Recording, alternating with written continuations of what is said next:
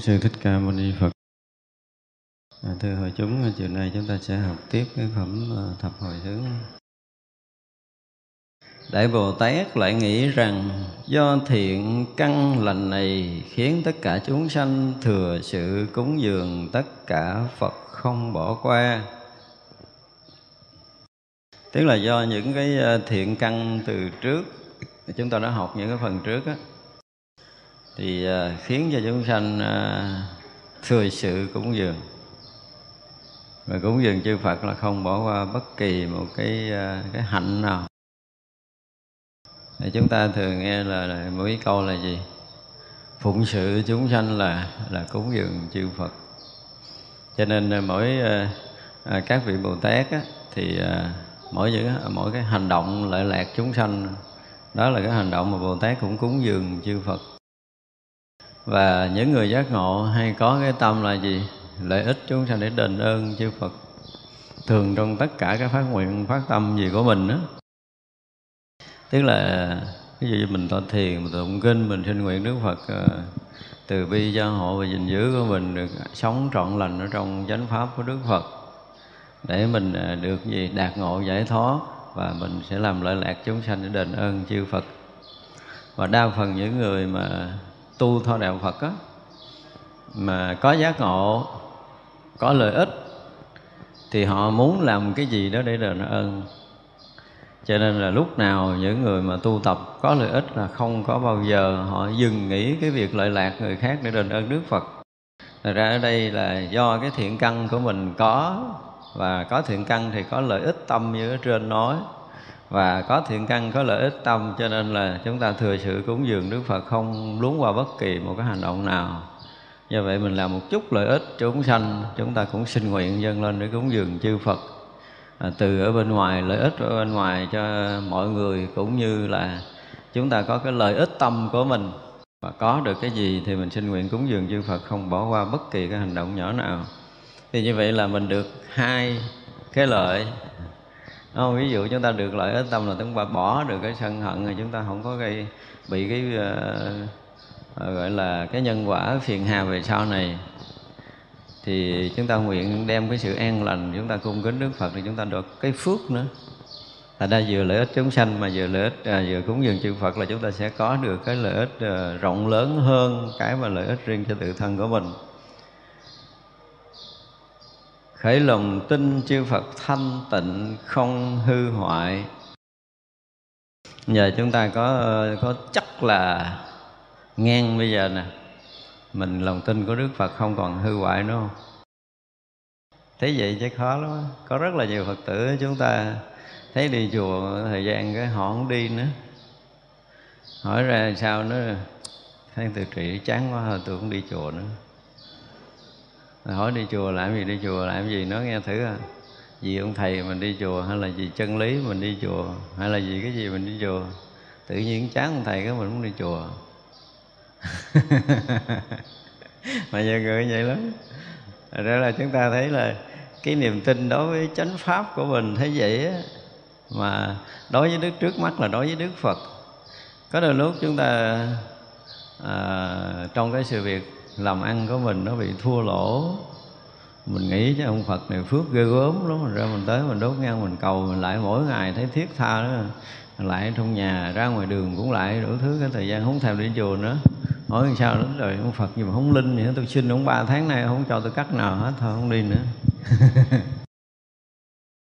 Lòng tin chúng ta sẽ bị hư hoại nếu chúng ta cầu hoài mà không được thì như vậy là cái này gọi là tà kiến chứ không phải là chánh kiến. Nếu mà chánh kiến lòng tin tâm bảo chúng ta sẽ làm một cái thế khác. Cho nên nếu mà một ngày đối với mình đó, mà mình tin Phật không còn có bất kỳ một cái sự lay động nào thì niềm tin chúng ta mới là chân chánh. Rồi tí nữa chúng ta sẽ học ờ, đến cái phần mà cái gì đó thất thánh tài chúng ta sẽ nói nhiều về cái việc này. Được nghe chánh pháp dứt sự nghi hoặc và ghi nhớ không quên nó khác với cái học bình thường nha. Ví dụ như giờ chúng ta học và chúng ta gán để nhớ từ chương cứu nghĩa thì có khi nhớ có khi quên. À, chúng ta học chúng ta không có văn bàn à, không có chữ nghĩa gì hết đó không có ghi chú gì hết đó nhưng mà mỗi lần à, học đúng cái gì những cái tâm bệnh phiền não của mình cái mình dứt trừ được.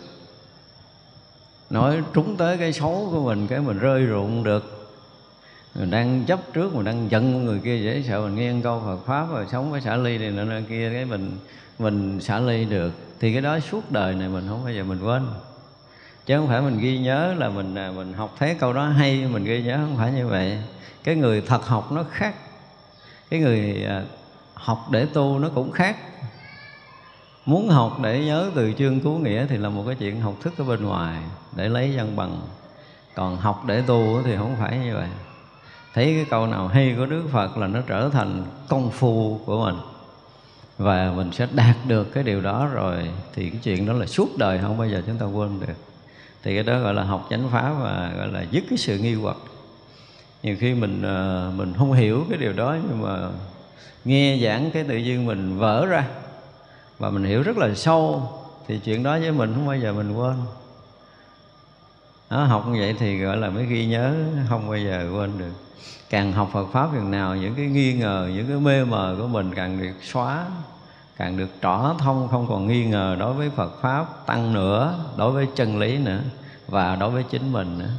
Chúng ta học một thời gian cái mình thấy rất là rõ ràng con đường đi, lối về của mình. Không còn nghi nữa thì vậy là học qua không, bây giờ chúng ta quên. Còn học mà một bụng chữ nghĩa thì trước sau nó cũng quên. Tu hành đúng pháp, cung kính chư Phật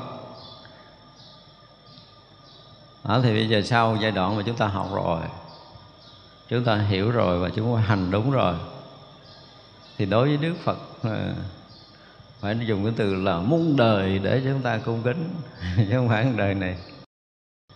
Mình học Phật càng sâu chừng nào, chúng ta tu tập tốt chừng nào thì chúng ta càng tôn kính Đức Phật nhiều chừng đó và chúng ta tu mà có lợi ích nhiều chừng nào thì Đức Phật trở thành một tối tôn, tối thượng trong cuộc đời chúng ta chừng đó. Thì vậy là chúng ta đang tu đúng không? nhưng mà học Phật thời gian cái ờ, thấy ờ, nhìn Đức Phật ờ, cũng không muốn đốt nhang lễ nữa. Mình mất công chuyện gấp lắm thôi để bữa nào tôi lại Phật sau đi là biết rồi đó. Biết lúc này mình tu làm sao rồi đó. Chứ còn người ta không Phật phải là ở đâu đi nữa, họ cũng phải dọn thân, dọn tâm của mình để tranh thủ mà lễ Phật, lại Phật. Sợ lại không kịp. Nói vậy là tranh thủ. Còn mình thì không có, mình bị công chuyện gấp quá. Bữa nay ờ, ờ, không lễ được, thôi ngày mai tôi lễ, mai có một chuyện gấp, thôi ngày kia tôi lễ. Mà cứ hẹn nội đốt nhang lễ Phật với nhà mình thôi. Nhưng mà có khi 10 ngày mình chưa có đốt nhang lần. Thì biết là cái tâm mình nó giải đãi đối với cái đạo lý ở mức độ nào. Thành ra ở đây là nếu mà chúng ta học Phật mà chuyên tu và chuyên hành Pháp của Phật rồi á thì sự tôn kính của Đức Phật càng lúc nó càng dâng tràn nơi tâm của mình. Thì biết rằng chúng ta đang học đúng, chúng ta đang tu đúng. Thật ra trong cái ờ, có nhiều khi tôi cũng ờ, thả lỏng cho tăng ni vô thất tu. Tôi không chỉ gì hết chỉ mấy lần trước rồi giờ làm không được rồi cũng được kệ mấy người nhưng mà ra thất có nhiều khi gặp hỏi một câu là vô thất ờ, làm làm gì nhiều nhất đâu kể nghe coi. Nói vậy ờ, thì kêu sống bình thường. Sống bình thường nghe cái ghê gốm nhưng mà sống bình thường sao? Thì cũng thành tổ rồi đói ăn mệt ngủ vậy đó. Hỏi có đốt nhang lễ Phật không? Nói không ở trong thất mà cũng đâu, đâu có gì quan trọng đâu lễ. Đợi có gì quan trọng mới lễ. Thì đó chứng tỏ rằng là mình vô thất mình không có tu ai thì vô thức mà nói là con dành tranh thủ thời gian là sáng lại phật, lần trưa lại phật, lần tối lại phật, lần khuya con lại phật, lần ví dụ vậy mặc dù không nói công phu gì hết. Nhưng mình biết đây là cái người tiến bộ. Tại vì khi họ đã tu tập rồi thì cái việc mà kính lễ đức phật nó trở thành tối quan trọng, lạ lắm nha. Trong giai đoạn mà biến chuyển công phu á, thì mình thích lễ phật ghê lắm và lễ trong tất cả cái cái lòng thành và sự cung kính, sự thiết tha của mình rồi dâng lên đức phật một cách rất là kỳ lạ. Và họ thích thú được ngồi trước bàn phật rồi được quỳ trước bàn phật để họ lễ phật nhưng họ không muốn rời. Đó là giai đoạn công phu rất tốt. À mà tu thời gian cái làm biến lễ phật là biết mình, thua rồi.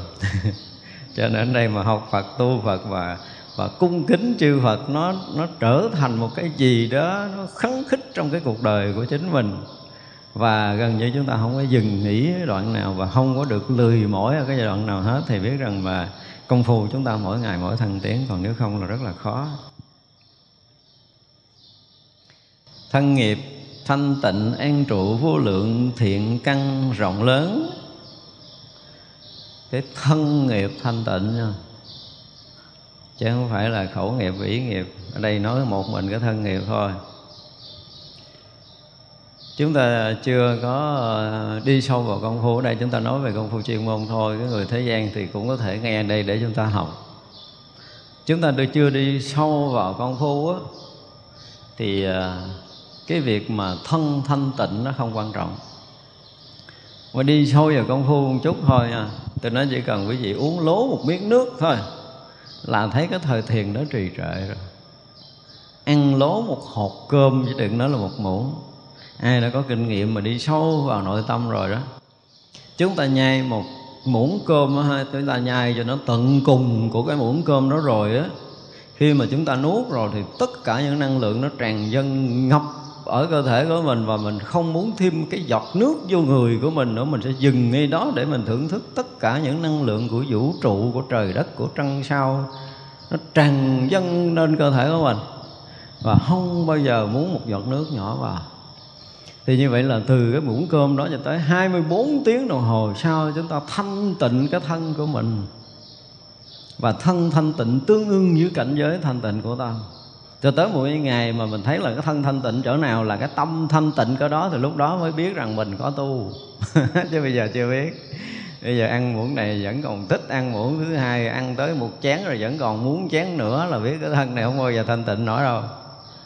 À chúng ta chưa có nhận nổi cái điều này. Khi đi vào công phu á, mà người nào mà thật tu bắt đầu họ nghiệm ra được một ngày nào họ nghiệm ra được cái điều này là nên chúc mừng người đó và chỉ có nghe như vậy mới đạt tới cảnh giới số vậy ví dụ cho thấy rằng cái thân nó càng lúc nó càng thanh tịnh lạ lắm. Thanh tịnh cho tới là chúng ta khi mà chúng ta đang ăn cái cơm lứt đó mà chỉ cần một cọng rau sẽ làm mờ cái thân mình. Chúng ta thấy rõ ràng là cọng rau là làm mờ cái thân, mờ trí não của chúng ta và nước chỉ là nước lọc tinh khiết thì nó pha cái gì vô cũng làm mờ cái trí não của mình. Để thấy rằng thân nó đã thanh tịnh rồi, thân nó thanh tịnh rồi. Chúng ta không có từng cảm nhận cái thân thanh tịnh thì đừng nghĩ rằng mình sẽ cảm nhận được cái tâm thanh tịnh, đừng có nói dốc. Và tới giờ phút này mình nói một câu có một chút đụng chạm là nếu như anh vẫn còn ăn quyết nhục mà nói anh thiền định thì tôi không bao giờ tôi tin. Trừ trường hợp những vị thánh ăn mà không có ăn thì đó khác rồi. Cỡ như ngài chiết công sư phụ của vua lương võ đế, đúng không? Đó mình có kể rồi đó. Cái ông sư này cứ là ăn cái bồ câu quay không à. Không ăn cái gì khác hết trơn á, kỳ cục vậy nó không hiểu. Cái bữa đó mà cái người đầu bếp cứ nấu bưng lên cho ổng ăn riết rồi nó thắc mắc nó sao ông sư này cũng cứ ăn mặn hoài, không biết bồ câu quay này có cái gì nó làm? Cái đầu bếp làm rất là ngon, anh bưng anh lén lén anh ngắt cái cánh anh ăn. Thường bữa nào cũng dân ổng ba con bồ câu hết đó ổng ăn. Ổng ăn xong rồi cái ổng nói vô lương vô đó là kêu cái thằng bưng nó lên đây cho tao. À, cái bắt đầu thì ổng ăn hết rồi ổng mới kêu tại vì không còn chứng cứ thì thằng kia nó mới cãi. Ổng nói là mày á nãy mày bưng lên mẹ cái hết một cánh bồ câu đúng không? Cái đâu có đâu tôi vươn lên đầy đủ rồi, nó đứng nó cãi nó nói, mày coi nè nó hả họng cái ba bồ câu bay ra, có một con mất cánh. Hai kia bay được, con mất cánh, bị nó ăn không bay được. Nó mày thấy chưa? Hai con kia nó bay được, mày ăn cái cánh này, nó không có bay nó bị thánh cỡ đó thì được ăn mặn á. Ăn mà kiểu là muốn thả nó đi, kiểu nào thì đâu biết được đâu. Tức là người ta giết con vật đó mà chậm tới vị thánh là vị thánh có thể siêu thoát được nó bên ngoài hiện cái tướng là ăn bồ câu chơi chứ thật sự là họ không ăn mặn cái kiểu như mình, không ăn thịt kiểu như mình, không có nặng trọc được. Thành ra là cái thân mà không thanh tịnh, Cái thân ô trọc Ô trọc là bị nhiễm thức ăn với mình, Nó cũng là ô trọc. Nhiễm cái khí độc của mình, Nó cũng là ô trọc. Chúng ta đơn giản là chỉ cần hít một chút khí độc vào người thôi, Tất cả những gân mạch chúng ta bị bế tắc, Không thông cho nên cái người tu là phải có cách để mà khi mà chúng ta bị, gọi là, hàng tà, bị khí độc xâm nhập, chúng ta có cách để cho chúng ta phóng thích, để giải phóng ra, để giữ được cái thân thanh khiết và trong sạch. Đối với tôi là đi sâu vô thiền định chừng nào thì thân phải thanh khiết chừng đó. Còn cái thân mình không thanh khiết, mình nói mình đạt được thiền định là không tin. Cho tới một ngày mà tất cả chúng ta phải qua cái đoạn là cái thân nó thanh khiết rồi, nó đạt tới cảnh giới thanh trong như pha lê một đoạn. Rồi nó mới tới rỗng thân, rồi tới cái thân nó mới không. Đó là cái bước để giải quyết được cái thân kiến này. Cho nên nó là có những cái đoạn mình phải công phu, mình à, gọi là xả trượt. Xả trượt đầu tiên là cái nước trượt. Chúng ta phải ngồi và phải làm sao cho nó ra mồ hôi để nó hết cái nước trượt trong cơ thể mình và cái ngày hết trượt là một cái ngày kinh khủng nhất. Ví dụ như cái nhà cỡ này mà đóng kín là mình nghe cái mùi tanh mình vẫn không chịu nổi. Trượt của mình ra đến cái mức độ đó. Và sau khí trượt nó ra sạch rồi ra mồ hôi chúng ta ngửi nghe thơm à đây là một sự thật nếu chúng ta đi vào con đường công phu này. Khi mà cái mồ hôi không còn hôi nữa cơ thể chúng ta nó nó nó, nó sạch lạ lắm rất là lạ. Rồi chúng ta lấy cái khăn chúng ta lau chúng ta vẫn nghe có mùi có hương hay lắm. Bắt đầu tới xả khí trượt.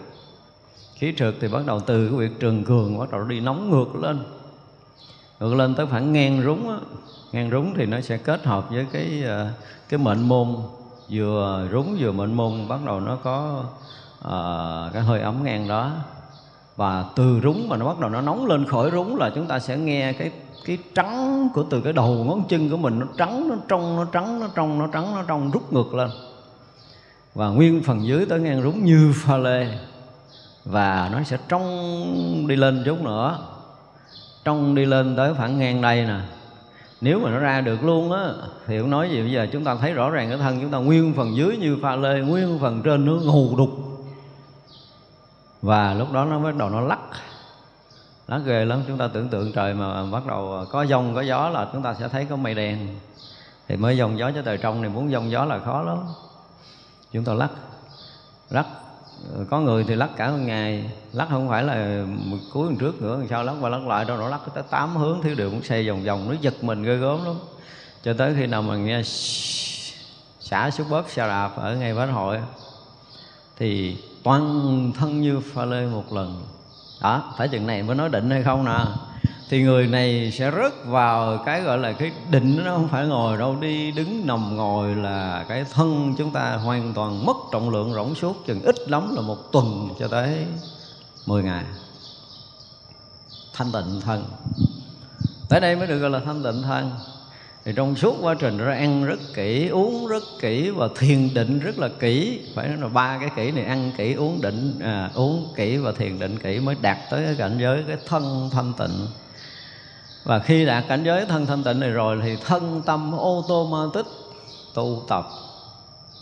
Và chúng ta thông lạ lắm một hơi chúng ta có thể hít vô không biết bao lâu và thở ra không cần tính. Có khi ngày hít vô thở ra có mấy hơi cũng không chừng. Đạt tới đây rồi mới có mới chúng ta mới hiểu là cái thân nó thông ở cái mức độ nào.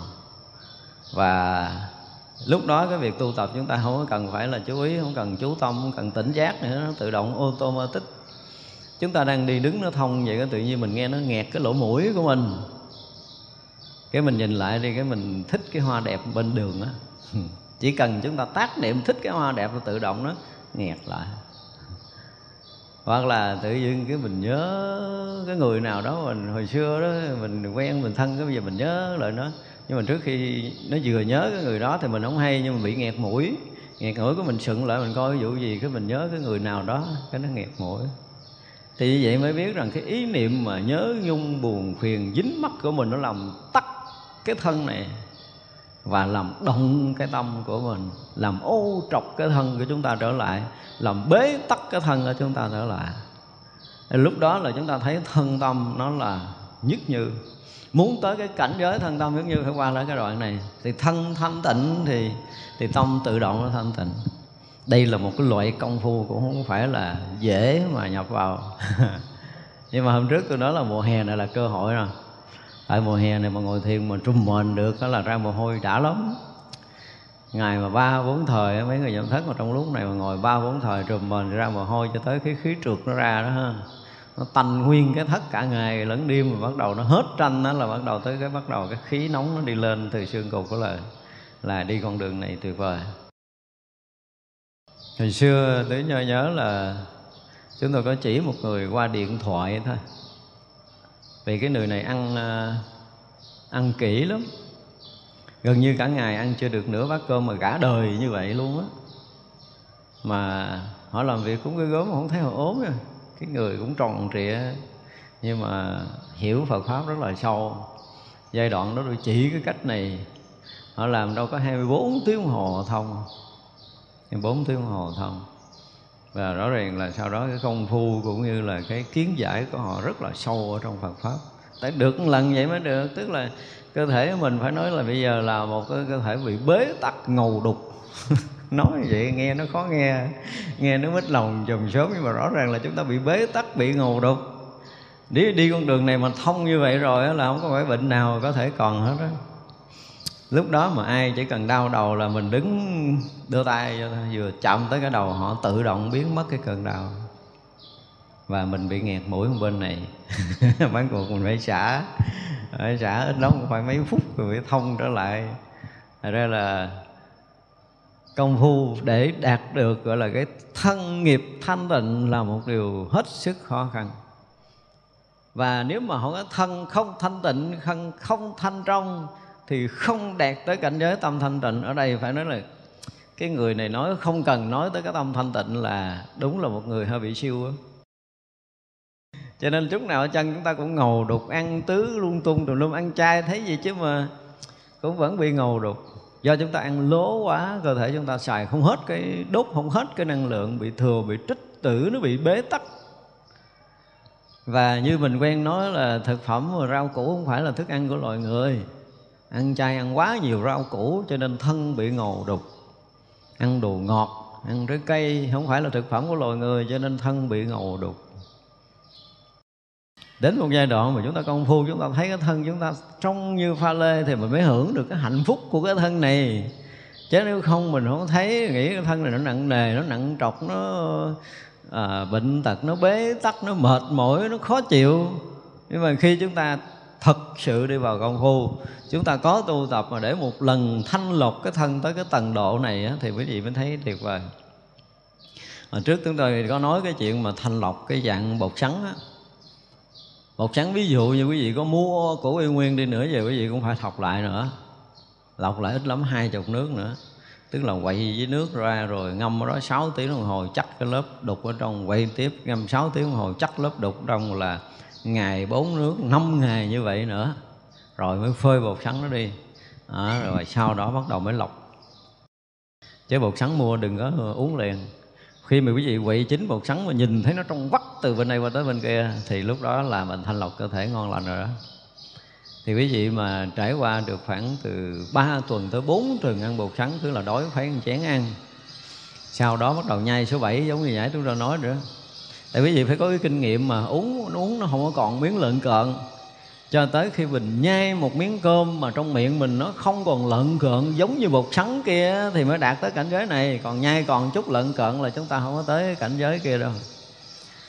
Và cứ nhiều ngày mà chúng ta không bao giờ nở uống thêm một giọt nước hoặc là nở ăn thêm một hộp cơm sau khi chúng ta nuốt một một một muỗng cơm đã nhai tới, thì quý vị sẽ, một là rớt vào cảnh giới số bảy hai là cũng bắt đầu đi vào con đường thanh trong của cơ thể. À, chúng ta có cái cách đó nhưng mà mấy người ờ, uh, nhập thất không có làm được. Dộm mặt làm biến quá thôi mình không có chỉ. Chứ nếu mà ai mà nhập thất mà quyết tâm tu là mình sẽ chỉ cái chiêu này. Và chỉ cần làm cái này thôi là thấy trời sau một tháng nhập thất là thôi á không có muốn hạ phòng nữa đâu. Không muốn hạ phòng nữa. Vậy cái thân chúng ta thành trong lúc đó cái ý chí hướng thượng chúng ta nó tuyệt vời lắm. Chúng ta không có bây giờ nó cái chuyện phàm phu dính mắt được sau khi cái thân thanh trong ngộ lắm. Cái thân thanh trong rồi những cái dục vọng nó tự động nó biến đi đâu kỳ lắm. Chỉ còn cái chuyện nhập đạo thôi chứ không có còn cái chuyện mà dính mắt buồn thương giận ghét cái, cái cõi phàm này nữa cũng từ cái thân dẫn được này mà chúng ta phải làm cho nó thanh trong được cái gì mới thấy được cái giá trị thật của cái người tu. Chứ còn bây giờ mình không có nếm được cái mùi này. Chúng tôi nói là người tu không nếm được cái mùi này, thì cái giá trị giác ngộ giải thoát nó chưa có nơi lòng của mình, cho nên những công phu trầy trật hoài, ngồi thiền có khi ngủ gục nhiều hơn tỉnh. Khó lắm.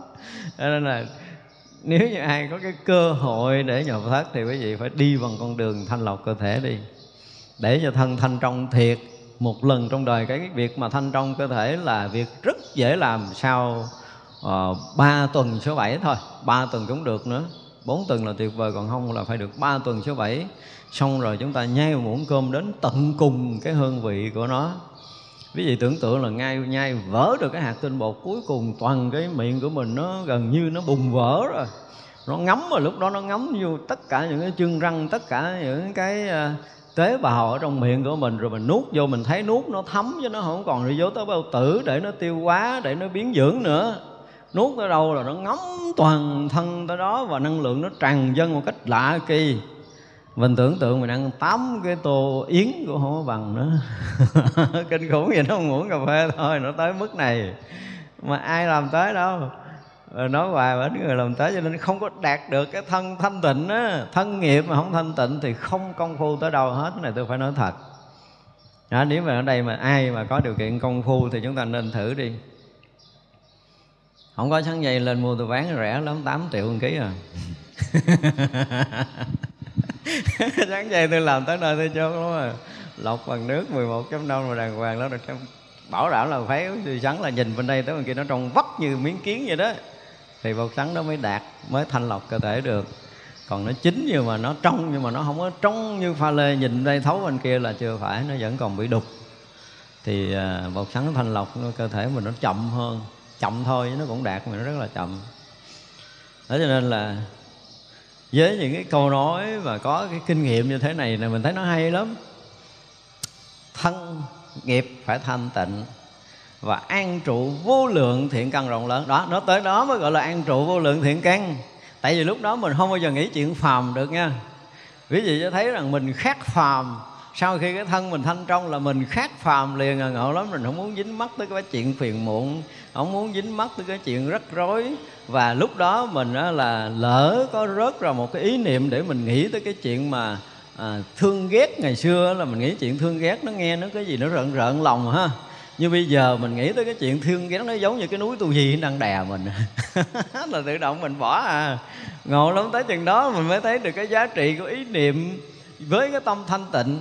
Ý niệm mà nó không tương xứng nó đè nặng mình. Và lúc đó cái cái cái tâm của mình nó là một cái chuyện gì đó, nó không bao giờ nó dính tới cái chuyện phàm trần nữa. Chỉ là cái việc nhập đạo hoặc là lắng hết cho nó sạch hết bao nhiêu ý niệm lăng tăng nó còn bao nhiêu thì nó tự động nó lắng sạch lắng sạch để thân vừa thanh trong thì cái tâm phải đạt tới cảnh giới thanh tịnh. Và khi mình ở trong cảnh giới thanh tịnh rồi là ý niệm dễ bị mình phát hiện. Không có chú ý đâu, không có tập trung, không có gì hết, mà chỉ có một cái gần nhẹ là mình đã thấy gần nhẹ, là mình đã thấy nó chưa thành ý niệm, mình đã thấy tới một chiều sâu của nó. Đúng với cầu của tổ là tâm theo muôn cảnh chuyển, chỗ chuyển thật kính sâu, theo nguồn nhận được tánh, không mừng cũng không lo tới chỗ đó mới thấy được tận nguồn của ý niệm. Còn cái thân mình ngầu đục mà mình nói mình ngộ cái này mình ngộ cái kia xin thưa hả? Rồi tôi đưa lên bàn thờ tôi lại rồi tôi trốn tôi không theo học. Ăn linh tinh uống linh tinh mà nói mình nó thấy đạo không có đâu. Tưởng tượng thì có chứ thấy thật là không bao giờ.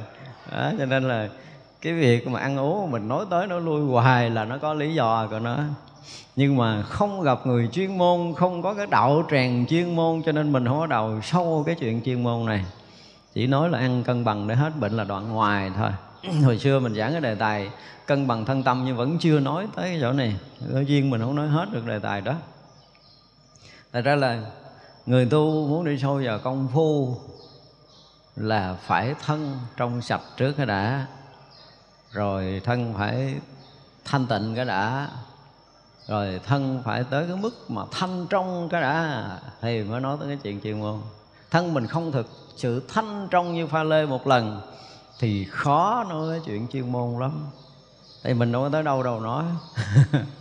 Nhưng quý vị mà sở hữu được cái thân mà như pha lê ha thì các quý vị có thể đổi hết cái tầm giới này, chứ đừng nó đổi cái trần gian này. Cho nên cái việc tu với họ, nó làm một cái gì đó, nó nó không còn khó khăn, nặng trọc giống như người nào. Có cái chuyện là ở trong đạo thôi, chứ họ không ra được.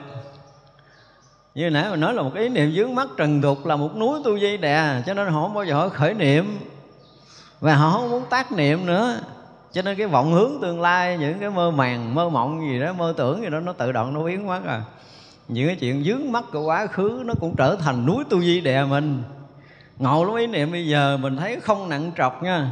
Nhưng mà sau khi mình đạt được cái thân thanh trong rồi là ý niệm trở thành nặng trọc. Cho nên họ không khởi niệm nhiều được đâu.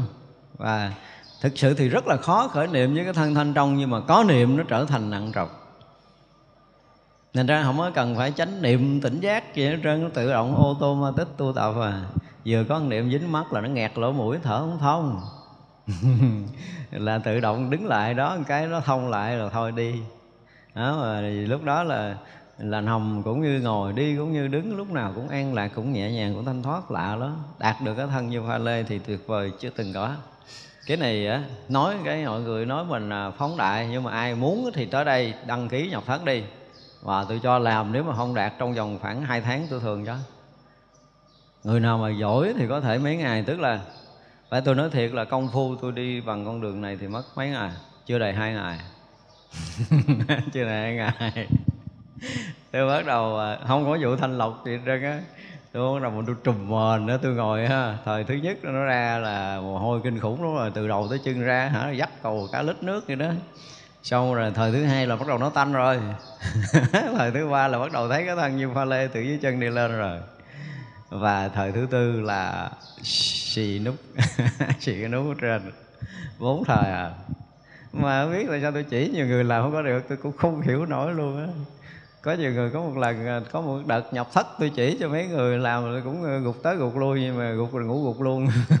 Chứ không có thông có mấy lần rồi tôi thấy không được rồi tôi cũng dừng dừng. Tôi nói là để mai mốt mà tới cái cơ hội mà tăng ni mà nhập thất ở cái mùa hè, mình sẽ chỉ lại chuẩn bị một cái bộ đồ mưa.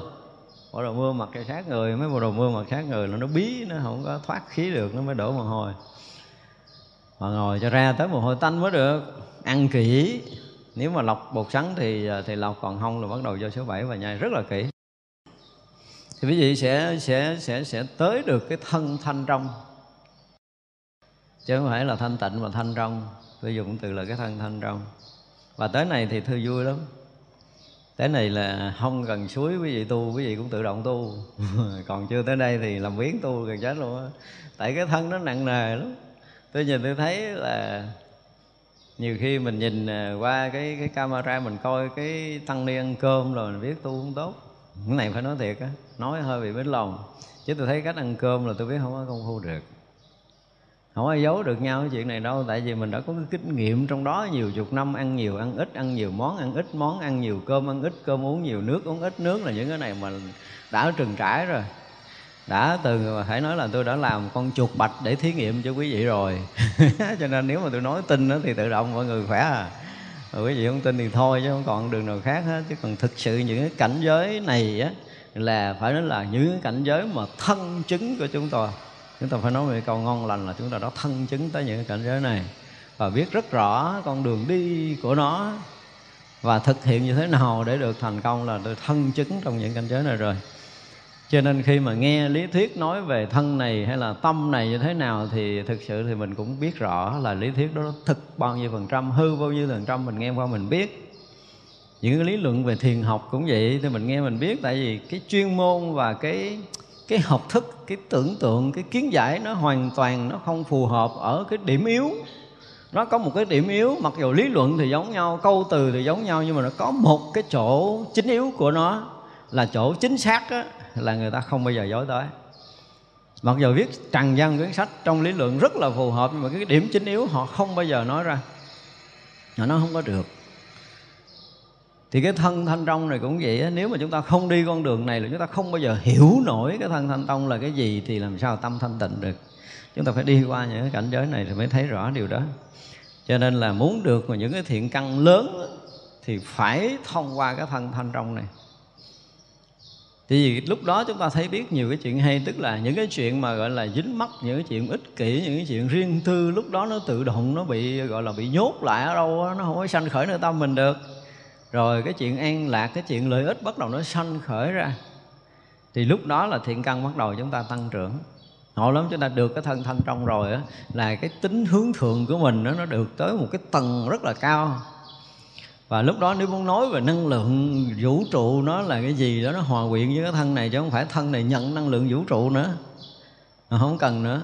Thân mình ngầu đục thì mình nhận năng lượng vũ trụ vô để mà gọi là thanh lọc để mà cân bằng để làm cho cái thân chúng ta cũng được thanh tịnh. Nếu mà chúng ta ngồi thiền tốt nhiếp tâm được nhận năng lượng vũ trụ được thì thân chúng ta cũng được thanh lọc. Nhưng mà nếu mà chúng ta không đi bằng con đường đó là bằng con đường thiền định để thanh lọc và không đi con đường ăn uống để thanh lọc à, hai con đường này mình không đi được á, thì kiếm một cái ngày thân thanh tịnh không ra. Chưa nói tới thanh trong nó chỉ là thanh tịnh thôi kiếm cũng không được. Thì vậy là đi sâu công phu khó lắm cho nên cái tâm mà nó nó thăng một tầng thì cái thân nó cũng có một cái tầng thăng tiến. Vì vậy mà cái, tới đây rồi thì không cần nói chuyện giới luật đâu, tại vì cái chuyện dính mắt với họ là một núi đè. Dính mắt một miếng tình cảm là một núi tu di đè nó nặng nề lắm, nó khó chịu lắm, nó bức bách lắm, nó không bao giờ nó tiến tới cái niệm thứ hai được hết trơn là nó phải tắt cái niệm này để nó nó giữ được yên ổn, thanh tịnh cái sự thăng hoa của thân tâm của mình. Cho nên người ta tu á, người ta tu tốt quá ha, thì một móng niệm dính mất là một sự hổ thẹn. Trước mình nói tới bị gì đó, thất thánh tài, chúng ta sẽ nói nhiều cái chuyện này bây giờ mình chưa thấy cái chuyện này là lớn đâu. Nhưng mà người khi mà mọi người mà cái thân thanh tâm à, thanh trong và cái cái tâm thanh tịnh đó, nó hiện ra với họ họ đang ở trong cảnh giới đó rồi đó, là cái chuyện phàm trần với họ cực chẳng đã lắm mới có một ý niệm nghĩ về nó. Chúng tôi phải dùng cái từ là cực chẳng đã lắm mới có ý niệm nghĩ về nó chứ không có nghĩ được. Ban đầu thì mình thấy nó nặng trọc mình sợ mình không muốn nghĩ nhưng mà sau đó cái cảnh giới thanh trong nó làm cho mình ở một cái tầng khác phàm đi. Cho nên cái chuyện của cõi phàm là cái chuyện nặng nề, cái chuyện nặng trọc, cái chuyện đúng là chuyện trói cột, cái chuyện dính mắt chuyện không có đáng để nghĩ. Và tới đây thì đức phật ví dụ là cái chuyện thế gian giống như là khạc miếng đàm để nhổ xuống đất thì không có lè lưỡi liếm lại đâu. Ta sợ lắm. Sợ lắm. Khi mà tới cái thân thanh thanh trong cái tâm thanh tịnh rồi là cái chuyện phàm phu tục tử không bao giờ xảy ra được nữa. À, thì mới nói tới cái chuyện thánh hiền chứ nơi tâm mình phải phải khóa được một đầu phàm phu. Thì cái chuyện thánh hiền mới hiện ra nơi tâm của chúng ta còn mà chúng ta còn lợn cợn, cái tâm dính mắt, rồi à, thương nhớ, rồi cái gì cái gì cái gì đó thì tắc nghẽn. Chúng ta dùng từ là tắc nghẽn. Tắc nghẽn là cả như tối đuôi. Không có điện đuốc gì nên là đừng nói là trí giác ngộ ở trong đó không có đâu. Hoàn toàn không có. Cho nên là phải muốn được cái thân thanh tịnh đạt được cái thân thanh tịnh thì vô lượng thiện căn bắt đầu xảy ra mình bắt đầu mình thương người à, mình sống vị tha mình là tinh tấn tu hành để mình đạt ngộ giải thoát mình có nhiều trí tuệ có nhiều phương tiện để giúp người ta. Mấy cái chuyện đó là nó có. Còn à, nghĩ khác hơn nghĩ được. Ngộ lắm phải đạt tới chỗ này rồi quý vị thấy cái điều hay. Và cái này không có khó đâu. Cái này không khó này mình làm tập thể thì thấy nó hơi bị ép quá mà người nào mà phát tâm tu, ví dụ trong cái ờ, trong cái mùa hè này mà ai mà có gì đó cái cơ hội nhập thất chúng ta bắt đầu chúng ta thử là sẽ thấy cái điều kỳ diệu này. Lìa hẳn cái sự nghèo cùng. Không phải mình giàu mình trúng số đâu nha. Nhưng mà như sáng mình nói cái thân, cái cái tâm sung mãn của mình đó lúc nào mình cũng thấy mình tràn đầy nghị lực, mình tràn đầy sự sống mình, không có thiếu gì hết trơn mới cười lắm. Không có cái chuyện lo ăn đâu. Tại vì ăn lần có muỗng cơm, nhai tới mất rồi không cần thèm muỗng thứ hai, thật ra mình không có sợ thiếu đói. Và tâm của mình nó biết đủ là tại vì không còn cái tham lam bất thường nữa. Chúng tôi dùng cái từ là tham lam bất thường. Nói tham lam của mình thì nó không có bình thường. Lòng tham vô đáy nó đụng gì nó cũng tham, nhưng bây giờ khó lắm bây giờ cái chuyện của thân nó không còn quan trọng là gìn giữ được cái thanh trong này bằng cái hơi thở à, bằng cái thực phẩm thanh khiết. Nó bắt đầu ăn thực phẩm sạch. À, uống nước sạch và ăn kỹ uống kỹ rồi thở của họ cũng vậy. Họ họ luôn luôn điều hòa hơi thở trong đi đứng nằm ngồi để họ cân bằng ở trong trạng thái này. Lúc đó thì họ chỉ làm chuyện đó thôi không làm chuyện khác được đâu. Cho nên là à, không thấy mình thiếu cái gì người tự động không còn thấy thiếu là người giàu có nhất trần gian này. Chứ không phải người nhiều tiền là người giàu. Họ không thấy thiếu gì hết trơn là họ giàu. Nên hỏi có thiếu gì không? Tôi giúp nữa rồi không có rồi, tôi thấy gì là đủ lắm rồi. Bây giờ chùa mà cho ăn chén cơm, tôi ăn chén cơm, cho ăn nửa chén cơm, tôi ăn nửa chén cơm không cho thì tôi cũng hít thở, tôi sống. Ngon lành vậy đó. Làm mình không bao giờ mình thấy mình nghèo không cái vụ mà so đo, so sánh gì, mấy cái điếc đỏ biến mất. Ngộ lắm, cái tầng tâm nó tự động nó mất đi với mình và tự động mình biết đủ. Và người biết đủ thì tự động giàu có sung mãn, cho nên là mất đi cái sự nghèo cùng là tự nội tâm thiếu thốn mới đi tìm cầu tìm cầu thứ này, tìm cầu thứ kia là thiếu thốn. Đôi khi đó mình cũng mới vừa ăn, nhưng mà cái tâm gì không biết, cứ mò mò kiếm bóc bóc gì ăn cái nữa. Cái nào nó thiếu kỳ cục lắm. Mình ăn rồi ăn rồi muốn muốn hồi kiếm uống cái miếng nước hoặc là ăn thêm cái gì đó, chứ còn không có dừng lại được. Có nghĩa là cái sự tìm cầu, cái tham tâm của mình nó ngủ ngầm ở đâu đó, mình cũng không biết mà cứ bếp xếp cái miệng cái nhai nhai nhai hoài, không ấy là mua kẹo để đâu đó hay là mua cái gì đó để vòng vòng vòng. Nhà đi quay tới ngoài lương bóc cục kẹo, bóc miếng bánh, ăn cái gì đó kỳ lắm. Mình ở không, mình mình rồi mình mới thấy mấy cái chuyện này xảy ra. Còn khi tâm thanh tịnh là không có cần. Muỗng cơm là xong rồi đó. Qua ngày hôm sau có khi có cơm ăn cũng được, không có cũng được luôn. Họ hết thở, họ giữ tâm thanh tịnh, nó không mất năng lượng nha. Cái năng lượng là sức sống mà, cho nên khi mà cái thân thanh trong, cái tâm thanh tịnh rồi là nó hòa quyện với cái năng lượng vũ trụ, chứ không phải năng lượng vũ trụ nó vô với mình. Lúc đó mà chúng ta dùng cái từ là thiên địa nhân, nó giao hòa, nó hợp nhất rồi. Thì năng lượng mình suốt 24 trên 24 lúc nào cũng tràn ngập, không bị thiếu, cho nên không có chuyện đó bụng. Mình ăn thực phẩm là để mình hấp thu năng lượng của thực phẩm. Rồi thực phẩm này thì thực phẩm nặng trọc của vật chất còn nếu mà tâm mình thanh tịnh là mình sẽ hấp thu năng lượng thanh trong của vũ trụ, là lực sống mênh mông của vũ trụ, nó kinh khủng có một triệu lần của cái thực phẩm này cho nên ăn thực phẩm nó chỉ là hấp thu năng lượng của vật chất thôi. Còn mà kết nối với năng lượng tâm linh của vũ trụ là thân thanh tịnh, thân phải thanh trong và tâm phải thanh tịnh là chúng ta đạt được cảnh giới này. Thì vậy là ăn gần như không cần thiết lạ lắm, tới hồi mà thân tâm chúng ta đến cảnh giới đó rồi ăn gần như không cần thiết. Chưa thành thánh đâu, lúc này là chưa thành thánh. Nhưng mà việc ăn, việc ngủ không quan trọng nữa. Nhiều khi thức chơi nói chuyện đạo lý nguyên đêm bình thường. Sáng hôm sau vẫn sinh hoạt mà người ta không biết là mình thức trắng đêm. Nhỏ cho nên là những cái điều mà nghèo cùng á, không có nữa ở làm sao cũng được làm sao thì sao. Không có quan trọng nữa từ đó thì sao là không còn cái gì quan trọng hết. Thậm chí là cái tới cái chuyện sống chết cũng được làm sao cũng được làm sao thì sao là có chết ngã là chết họ không quan trọng cái thân cái này nữa. Khi tới cảnh giới đó rồi là họ tự động có cái này. Cho nên từ cái chỗ mà người ta không còn thiếu thốn ở nơi tâm, không còn cần cầu bất kỳ một điều gì trong cuộc sống này nữa, thì người đó mới được gọi là người biết đủ và khi biết đủ rồi là người giàu có sung mãn ở trần gian này. Với cái nhìn của đạo phật thì họ rõ ràng là người giàu có sung mãn. Đầy đủ bảy cái thánh tài. Bảy thánh tài là mà nói hết, chắc là một tiếng đồng hồ nó không đủ không? Nói tóm thôi nói sơ sơ thôi thánh tài thứ nhất là cái gì? Ở đây không ai thường hả? Trả bài đấy chứ, thánh tài thứ nhất là cái gì? một là tính tài thứ hai là giới tài thứ ba là tàm tài thứ tư là quý tài thứ năm là cái gì? Văn tài. Thứ sáu là là thí tài thứ bảy là là tuệ hoặc là trí tài. Mà cái niềm tin nó trở thành cái cái người à, các cái vị thánh á, thì à, vị thánh nào cũng lấy cái này làm tài sản cho mình cho nên mình tới sư phụ, mình nói là, thưa sư phụ, con muốn chia tài sản sư phụ, thì sư phụ sẽ lấy thất thánh tài này chia cho mình. Đó vị thánh nào cũng có đầy cái này hết trơn á. Cho nên là cái gia tài của tất cả các vị thánh là bảy cái điều này. Thì bây giờ mình thấy là cái cái đầu tiên nha đầu tiên là tính tài. Nó khác.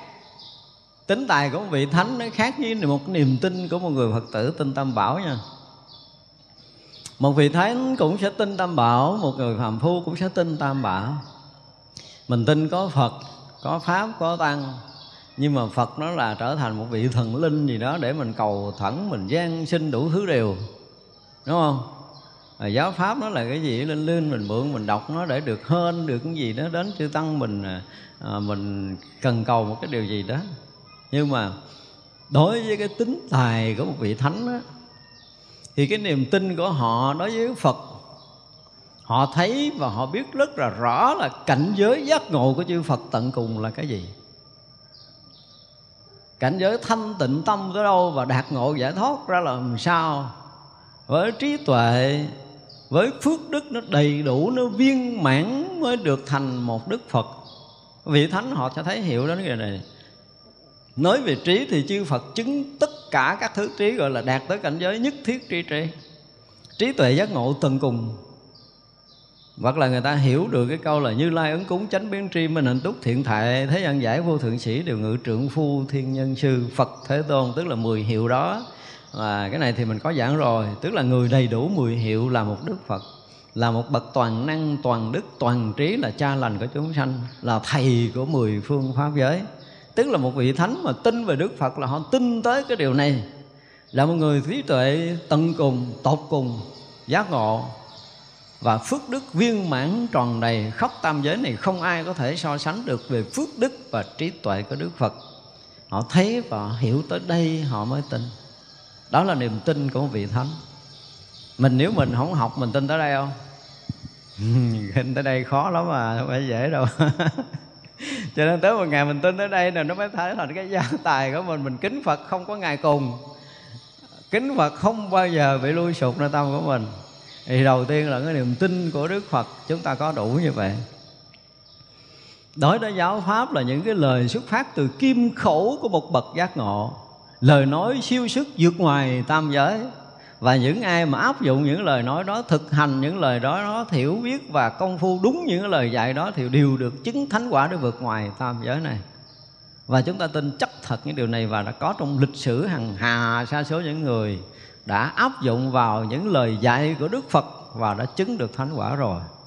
Và không phải là quá khứ mà ngay cả trong đời này, có những người cũng nhận, cũng hiểu đúng chánh pháp của Đức Phật và họ tu tập họ cũng đã vượt ngoài tam giới này thì đó là cái niềm tin chánh pháp.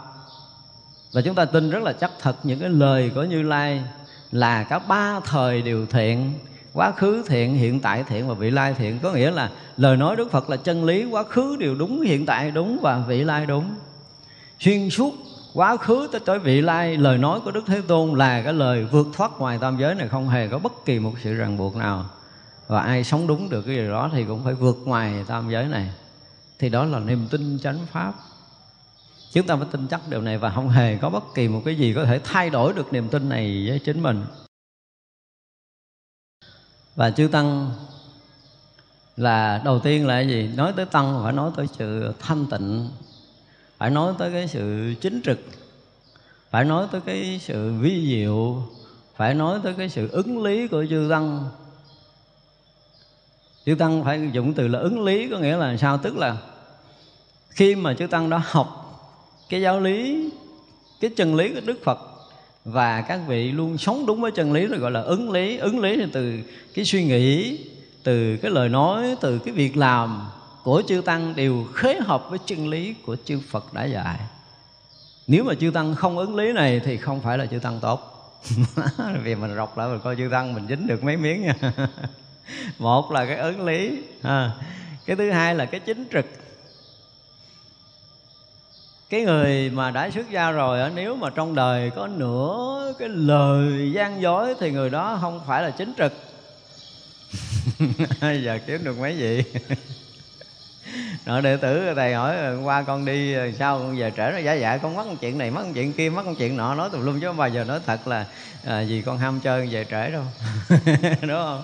Cái sự chính trực á, từ cái lời nói cho tới hành động cho tới cái suy nghĩ của mình nó không có đủ cái chính trực. Cái người chính trực là không phải cái chuyện không nói dối với thầy tổ đâu, mà họ sống có, ví dụ như, ví dụ như bây giờ có người ta, thì họ cũng vẫn nghiêm túc với chính mình về công phu, họ gìn giữ cái tâm không loạn động và cái oai nghi tề chỉnh. Chứ không phải thấy có người đi đằng kia, cái bắt đầu mình đi nghiêm nghiêm nghiêm nghiêm nghiêm nghiêm lại, cái không có người, cái mình muốn đứng thì sao đứng, mình muốn nghiêng sao nghiêng, muốn ngồi sao ngồi quay nghi không có tề chỉnh, không có chính trực những cái hạnh sống thanh tịnh của chúng tăng từng giờ, từng phút, từng giây được một vị tăng gìn giữ, bảo hộ như là một cái loại bảo bối. Dù có người hoặc là không có người, họ cũng vẫn chính trực cái tâm mình, không bao giờ rời đạo lý. Luôn luôn gắn mình như hồi nãy là khế với lý, ứng với lý mới gọi là cái hạnh của tăng. Và cái hạnh thứ hai là phải thật sự chính trực quang minh chánh đại rõ ràng ranh mạch, không bao giờ có bất kỳ một sự lẫn khuất nào trong một cái đời sống của họ, không có một cái hạnh nhỏ nào mà họ thiếu chính trực trong đời sống này. Và cái chính của họ là gì? Là họ thấy đúng với chân lý, lấy cái đó làm cái trụ cột để thành một cái đời sống chính trực của chúng ta.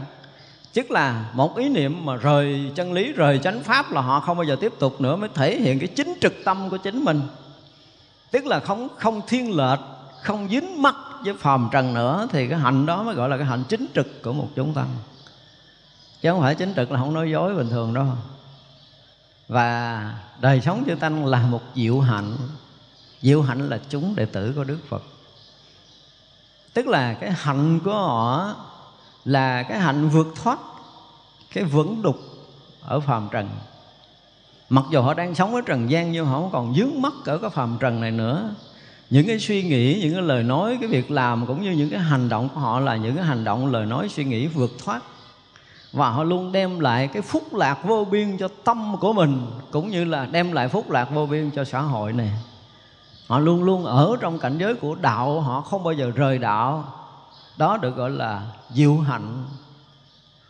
Thể hiện một hạnh sống nó vượt ngoài tất cả những ràng buộc của trần gian cũng như cái ràng buộc của tam giới vị tăng phải đạt được cái này gọi là diệu hạnh mới là chúng đệ tử của đức phật. Và thêm cái nữa là gì? Là hòa hợp là chúng đệ tử của đức phật. Nơi tâm của một vị tăng sống trong đại chúng còn một chút xíu so đo với huynh đệ của mình thì người đó không phải hòa hợp không có phải là thân hòa đồng trụ giới, hòa đồng tu kiến, hòa đồng giải gì đó, mình không cần bàn tới cái đó. Nhưng hòa hợp là cái gì?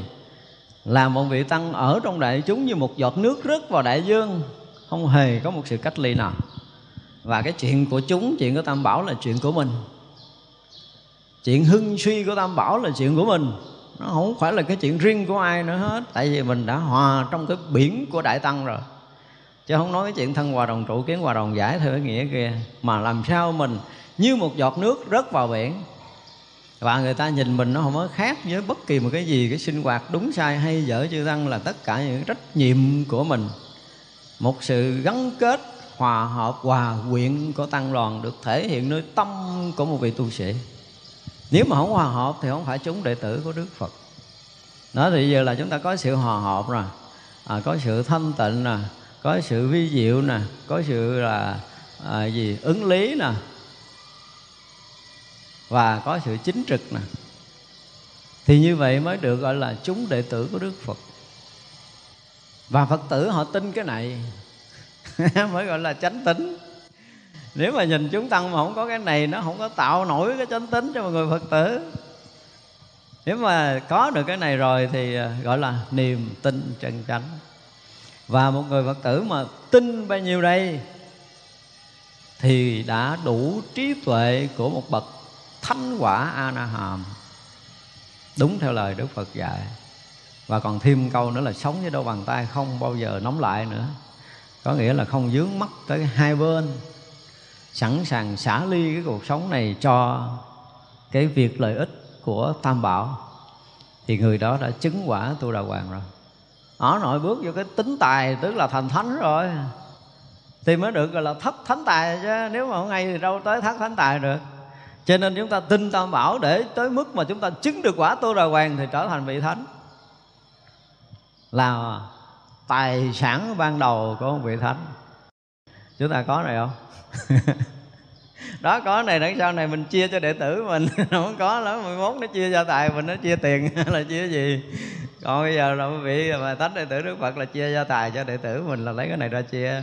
Chia cho hết những loại mình cũng không hết vốn nữa. Đầy ngập hư không này là cái gia tài của mình về cái cái truyền tin này. Và khi mà chúng ta đủ tới đây rồi, chúng ta thấy rõ ràng là mình vượt cái phàm trần nha. Ngộ lắm, chúng ta đủ cái niềm tin như nãy giờ mình nói và chúng ta sống với đôi bàn tay không hề nắm lại thì à, tự nhiên cái chuyện của thế gian đó là mình bước ra ngoài lạ lắm chúng ta ở ngoài cái tầng của phàm phu khi chúng ta đã đủ cái lòng tin như thế này. Rồi hồi xưa khi mà Đức Phật vừa nói cái này với bà vi sa kha thì bà mừng rú lên. Bạch Thế Tôn, những lời ờ, dạy của Đức Thế Tôn là con đã có đủ. Còn kính tin tam bảo với như vậy và con đã từng sống với đôi bàn tay, chưa từng nắm lại bà thế tôn. Lúc đó đức phật gật đầu Ờ, uh, lành thai thí chủ vi kha đó là quả vị đầu tiên của thánh là tu đà hoàng ai vậy cái được đức phật xuất hiện thọ ký mình liền rồi mới thất thánh tài chứ. Bước vô cửa tài đầu tiên đó là, là chúng ta có rồi có cửa thánh rồi. Ở cái thứ hai là cái giới.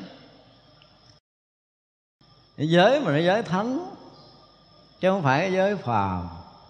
Giới phàm của mình là cái gì? Mình gắn giữ đừng cho phạm không gắn giữ cho nó thanh tịnh, giữ được thanh tịnh để được sanh thiên, giữ được thanh tịnh để mình là cái người được cái gì đó trong sạch, cái gì cái gì đó từ lúc ra. Thì là giới, đó là giới phàm giới thánh là khác. Cái thánh giới là không hề bị ô nhiễm bất kỳ một cái gì ở trong tam giới này. Ở nơi tâm của mình là dứt phát, không còn ô nhiễm nào nữa. Không có nói là giới một, giới hai, giới ba, giới tư gì đó. Gọi là thánh giới là thanh tịnh giới thanh tịnh giới nó tương ưng với là tam trụ tịnh giới. Là cái gì? Là chúng sanh vô biên thể nguyện độ phiền não vô tận, thể nguyện đoạn pháp môn vô lượng, thể nguyện học phật đạo vô thượng, thể nguyện thành thì đó, tức là giống giống như tứ cái vô lượng tâm của mình vậy đó. Nhưng mà cái người cái người gọi là giữ cái thánh giới á, là nơi tâm một lần có một cái ý niệm gọi là ghét bỏ chúng sanh là phạm giới nơi tâm mình bỏ rời một chúng sanh là coi như mình phạm giới. Tại vì thánh là cái lòng từ, trùm khắp cái tam giới này, tất cả chúng sanh là như nhau, là thương như nhau, như là con ruột của mình, như là người thân bằng quyến thuộc của mình. Cho nên cái vị thánh luôn luôn là gìn giữ cái tâm từ đối với tất cả chúng sanh muôn loài khắp pháp giới mười phương này. Lúc nào cũng muốn cho chúng sanh được thanh tịnh, lúc nào cũng muốn cho chúng sanh được giác ngộ giải thoát và đó nó trở thành cái thánh giới, gọi là giới nhưng mà là không phải giới. Tại vì giới đối với đạo phật là gì? Là si la là biệt biệt phần giải thoát mà.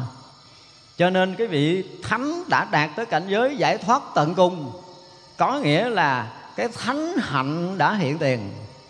Thánh hạnh hiện tình có nghĩa là thanh tịnh rộng lớn. Và thanh tịnh rộng lớn là giác ngộ tuyệt đối mới được thanh tịnh rộng lớn và ở cái chân trời giác ngộ đó thì không lầm mê một ý niệm sanh tử nào nữa thì người đó mới gọi là thanh tịnh giới pháp của thánh. Tới đây là không nói tu đà hoàng nữa, mà tới đây không nói tới là a la hán trở lên rồi. Thì nó mới gọi là thánh giới. Chứ còn mình giữ đựng cho phạm này, giữ đựng cho phạm kia, giữ đựng cho phạm với nọ, thật sự là chưa phải thanh giới. Nó mới là phàm giới thôi. Đó, cho nên là thất thánh tài thì phải nói là của báo của thánh mà của báo thánh là nó phải đạt tới cái cảnh giới của thánh. Cho nên nói giới nhưng mà không có phải là giới, mà nói giới là cảnh giới giác ngộ. Nói giới là pháp giới toàn chân của một vị thánh. Và pháp giới toàn chân này nó vốn dĩ thanh tịnh tuyệt đối, họ an trú trong cảnh giới thanh tịnh tuyệt đối, đó là giới của một vị thánh đó, nó mới được gọi là thất thánh tài. Chứ chúng ta học lâu nay, chúng ta học thánh tài dễ bị lộn lắm á. Các bạn nghe nói giới, cái bắt đầu mình nói là giới thứ nhất của tỳ kheo là cái gì, thứ hai là cái gì, thứ ba, nếu mà mọi một trong ba giới này là đoạn thiện căn rồi là không được giác ngộ gì đó luôn cái đó là nói thứ kiểu không phải là giới của thánh. Không phải, đức phật muốn nuôi tới cái giới gì á. Thì mới được gọi là thất thánh tài rồi tới thứ ba là tàm. Thứ tư là quý hai này nó gần gần giống nhau. Nó là một cái sự hổ thiện nhưng mà phàm hổ thẹn nó khác à. Ví dụ như người phàm cái bữa nay à, mình à, mình à, cũng ờ, có tiền, có của. Lâu nay mình đi xe sang cái tự nhiên bữa nay xe sang của mình hư, cái mình mượn xe bạn mình bèo nhèo, cái mình đi mình cảm thấy mắc cỡ với người ta. đi xe không đẹp, cũng thấy mắc cỡ nữa. Rồi cái mình mặc áo, mà bữa đó cái áo lỡ nhăn, mình ủi không kịp, cái mình đi ra cái đường cái mình cảm thấy áo mình nhăn nhăn, mình cũng hổ thẹn. Mình mặc áo rách mình cũng hổ thẹn, cái nhà mình à, nghèo mình cũng hổ thẹn, mình làm ăn không bằng người ta mình cũng hổ thẹn, cái đó là cái thẹn của phật. Nhưng mà cái thẹn của thánh là khác. Một ý niệm sơ xuất rời khỏi cái tâm thanh tịnh là một sự hổ thẹn của một vị thánh. Mỗi khi mà họ khởi, họ lỡ mà khởi niệm tham hoặc là sân gì đó, là một sự hổ thẹn tràn dân nơi lòng của mình. Đừng nói tới cái buồn, tới cái giận người khác là quá tệ rồi. Và nói các vị thánh thì không có cái chuyện buồn giận, nhưng mà sơ suốt cái tâm miếng là họ thấy hổ thẹn.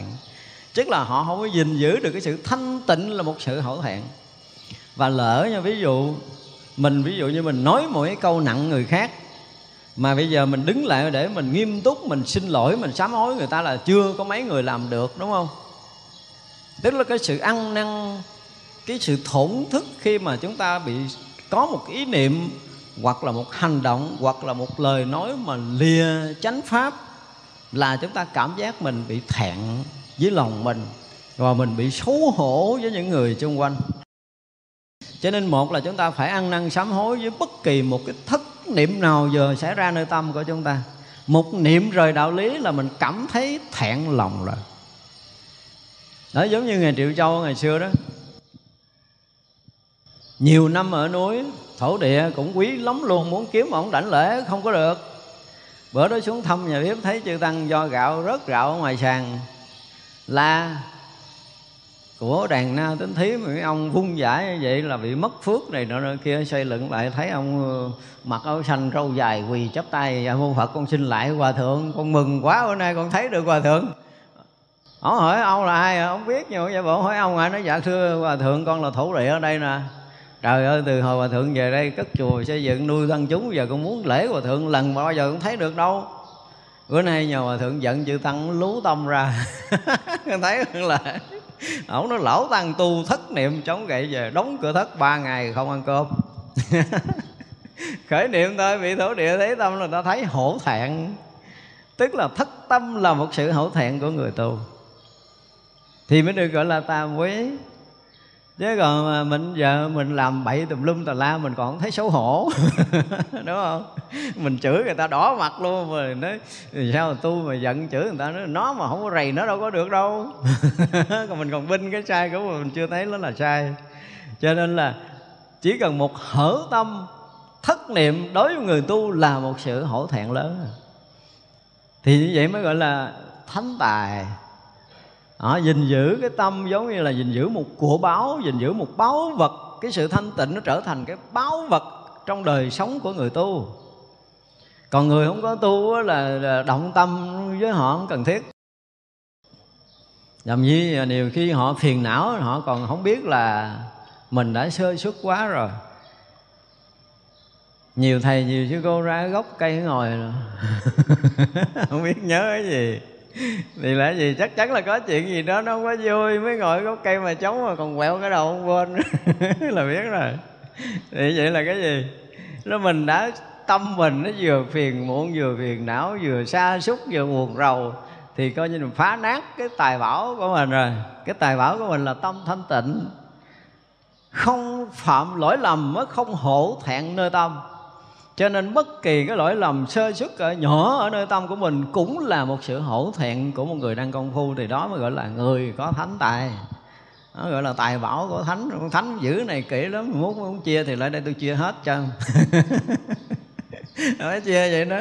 Tức là tàm quý nơi tâm phải có trong 24 trên 54 cho nên đi đứng nằm ngồi, một cái suy nghĩ, một lời nói, một hành động, chúng ta là luôn luôn ở trong cái chỗ thanh tịnh, ở trong cái chỗ giải thoát, ở trong cái chỗ không lỗi lầm. Ở ba nghiệp không hề có bất kỳ một sự lỗi lầm nào, thì người ta không có cần cái tàm quý này. Và vì một người quá giữ tàm quý, cho nên không có sanh lỗi lầm ở ba nghiệp. Đó, thì vậy là gọi là thánh tài. Rồi tới cái nữa là gì? Đa văn đa văn là học nhiều đụng gì học đó. Đụng sách nào cũng ôm về đọc, đụng kinh nào cũng ôm về đọc đọc hết chất đầy cái nhà, đọc thuộc hết luôn, có phải đa văn không? Đó là tạp loạn rồi. Văn có nghĩa là nghe nghe nghe thì à, ngày xưa vì chưa có chữ viết cho nên dùng cái từ đa văn. Nhưng bây giờ là, bây giờ nghe nghe nhiều và học rộng. Thì vậy là học có nghĩa là đọc sách, có nghĩa là học trong hành động sống nữa. Có những điều người ta trực tiếp dạy mình, có người ta gián tiếp dạy mình, có những chuyện bất ngờ xảy ra. Ví dụ như bây giờ mọi người đang tu mà thấy một cành lá rụng thì sao? Thì người ta sẽ ngộ ra được cái lý vô thường. Ví dụ vậy thì đó cũng là một bài học sống. Mình thấy có một người bị đau khổ bởi bệnh tật, một người bị đau khổ bởi thất tình, thất tiền, thất cái gì đó, thì đó là bài học của mình đúng không? Rõ ràng là nhân quả gì thì họ mới bị cái này. Thì đó nó trở thành cái bài học. Thì vậy là mỗi mỗi một cái sự việc xảy ra trong cuộc sống, ví dụ mình đang chơi thân đứa bạn cái tự nhiên nó giận mình, mà rõ ràng là mình không tìm cái lý do nó giận mình. Thì đây là một bài học lớn à. Mình phải ngồi mình đủ cái bình tĩnh để mình nghiệm ra coi là trong đời này mình có làm gì để cho nó phải giận mình, nó không giận mặt mình không? Nếu chuyện này trong đời mình tìm không ra thì quá khứ chắc chắn là phải có. Ví dụ vậy, nếu mình không có suy diễn được trong đời này, thì tất cả những cái nhân quả mà đến để thương hoặc là đến để ghét trong cuộc đời này với mình là một bài học lớn cho cuộc đời của mình. Thì đây mới gọi là đa văn. Chúng ta học hết được những cái đó để thành tựu cái thánh trí của mình, thì người đó gọi là một người đa văn học đạo. Còn học để mà thành tựu cái kiến thức thì không phải là người đa văn đối với Phật pháp chúng ta nên nhớ điều này cũng như nãy mình nói là học tới đâu là rơi rụng phiền não tới đó. Mỗi một lần chúng ta học là mỗi một lần cái trí chúng ta sáng ra. Trí chúng ta sáng ra là chúng ta phá vỡ cái lầm mê của mình trước đây. Những cái cố thủ, những cái mà chấp trước của mình trước đây. Những cái hiểu biết lệch lạc sai lầm trước đây của mình.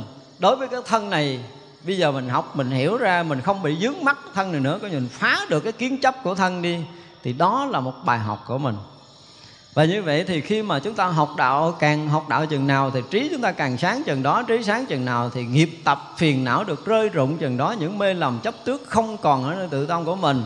Và càng học thì chúng ta còn có đủ cái chánh kiến để chúng ta thấy đúng chánh pháp, chúng ta hành trì đúng chánh pháp để đạt độ giải thoát thì đó được gọi là người đa văn. Chứ không phải đa văn là học tùm lum sách vở, có đủ thứ bằng gọi là đa văn, không phải như vậy. Đa văn trong phật đạo nó có cái khác. Cái vốn của thánh là gì? Là học thánh đạo học thánh đạo là học phải rời thoát được cái tam giới, cái phàm phu này. Thì đó mới là cái gia tài, cái của báu của vị thánh. Cho nên cái thấy, cái nhìn, cái hành động của tất cả những người mà được gọi là học đúng, đa văn ở trong phật pháp là có đầy đủ cái chánh kiến Phật đạo, có cái thấy hiểu đúng với chân lý, cho nên tất cả những lời nói, suy nghĩ, việc làm đều là thể hiện cái chân lý trong đời sống của chính mình một cách rất là chính trực. Thì người đó được gọi là người đa văn trong Phật pháp chứ không phải hiểu tùm lum các thứ tiếng cái gì cũng hiểu, môn gì cũng hiểu, môn gì cũng biết gọi là đa văn không phải. Đối với đời thì người đó được gọi là tri thức, nhưng mà đối với đạo thì không có dùng xài được. Phải nói một câu vậy đó. Đi sâu vào đạo lý, có những cái kiến thức thế gian có thể thể làm loạn tâm của mình. Còn cái người học Phật đạo học càng nhiều, thì tâm càng yên tịnh càng à, thanh thoát chừng đó tại vì học rơi rụng hết những cái vướng mắc trần gian chỉ còn cái tâm thanh tịnh thôi. Học rồi là mình không còn có cái thấy nhìn, cái hiểu biết gì trong trần gian nữa, nhưng mà chân lý mình sẽ hiểu. Và cái quy luật vũ trụ mình sẽ hiểu, những cái lời nói của chư Phật, chư Thánh mình sẽ hiểu. Những cái cảnh giới tu chứng của chư Thánh Hiền chư Đại Bồ Tát, thậm chí cảnh giới tu chứng của chư Phật, rồi mình cũng học qua, mình tu, mình chứng được như vậy thì đó mới được gọi là đa văn trong Phật pháp. Tức là chứng được nhất thiết trí trí như Đức Phật đã chứng thì mới đạt tới cảnh giới đa văn thật sự. Đây là cổ báo cổ thánh. Đa văn là đa văn vậy chứ không phải học tùm lum. Đó, bây giờ là đa văn của thánh. Nó trở thành cái gì? Là tài bảo của thánh hiền rồi. Và tài bảo của thánh hiền là là trọn vẹn ở trong cảnh giới của chân lý, giác ngộ giải thoát thì mới thành tài bảo được. Thì những vị thánh luôn có cái này, luôn có tất cả những cái trí tuệ, những cái kiến giải chân chánh đối với chân lý, đối với chánh pháp. Và có những cái cảnh giới tu chứng, những cái thiền định phù hợp với những cái cảnh giới tu chứng và thiền định của chư Phật, chư Thánh Hiền. Thì người đó là người đạt tới cảnh giới đa văn, người học nhiều á, học nhiều trong cảnh giới của chư Thánh. Học hiểu và hành đúng với à, cảnh giới chư Thánh và đạt được với những cảnh giới của chư Phật chư Thánh Hiền đã từng hành đã từng học đã từng chứng. Thì chư Phật dạy như thế nào chúng ta học như thế đó Thánh Hiền vậy dạy như thế nào chúng ta học như thế đó. Chư vị thánh hiền hành trì như thế nào chúng ta sẽ hành trì như thế đó. Chư phật và chư thánh hiền tu chứng cái gì chúng ta sẽ tu chứng cái đó. Thì cái đó gọi là đa văn đăng thánh đạo. Nếu mà chúng ta không có tu chứng được thì học đó là học tri thức học tri thức thì không được xếp vào đa văn mặc dù học kinh. Học kinh vẫn chưa xếp vào cái loại đa văn. Mà hành đúng và đạt được mới được gọi là đa văn. Học hiểu và hành cho đúng. Tức là thấy phải đúng như thật và phải sống đúng như thật và phải nói đúng như thật thì người đó mới được gọi là người đa văn ở trong Phật đạo. Thì cái này mới là là là của báo của thánh. Cho nên là chư thánh luôn luôn có cái của báo này. Không? Rồi cái gọi là à, cái thứ à, thứ sáu là cái thí. Thí cũng như là cái xả. Cái chỗ gọi là thí chỗ là xả thí cũng được xả cũng được. Mà cái từ bố thí bố có nghĩa là khắp thí có nghĩa là cho nhưng mà mình nói theo cái nghĩa của Phật đạo nói theo cái nghĩa chuyên môn á cho hết cho sạch cho không còn gì. Đúng không? Mình hiểu theo nghĩa đó đi. Và cho có nghĩa là gì? Là không dướng mắt cho có nghĩa là xả ly và không dướng mắt. Thì bây giờ trong tam giới này còn một cái gì đó mà chúng ta còn dướng mắt thì chúng ta không phải là người bố thí. Không phải là người xả ly, không phải xả ly nữa mà nếu còn một niệm dướng mắt trong tam giới này thì chưa đạt tới cái thí ba la mật. Chưa đạt tới cái bố thí. Thì cái thí nó không phải là thánh thí, cái đó là phàm thí, cho anh này còn giữ cái kia bây giờ mình cho cho bạc lẻ còn giữ giữ bạc chẳng không phải như vậy.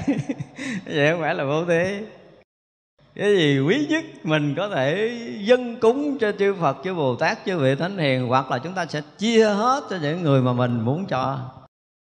Thì cái quý của mình là cái gì? Quý của người tu là cái gì? Là trí tuệ. Người tu đâu có tiền đâu. Người tu có trí tuệ là quý. Trí tuệ là sự nghiệp của người tu cho nên người mà dung bồi phước đức và trí tuệ có nghĩa là người dung bồi cái sự nghiệp giác ngộ giải thoát của chính mình. Và tới một ngày cái trí tuệ giác ngộ toàn triệt của mình nó hiện ra là mình có một của báo tràn ngập cái pháp giới này rồi, đụng ai mình cũng có thể thí pháp được.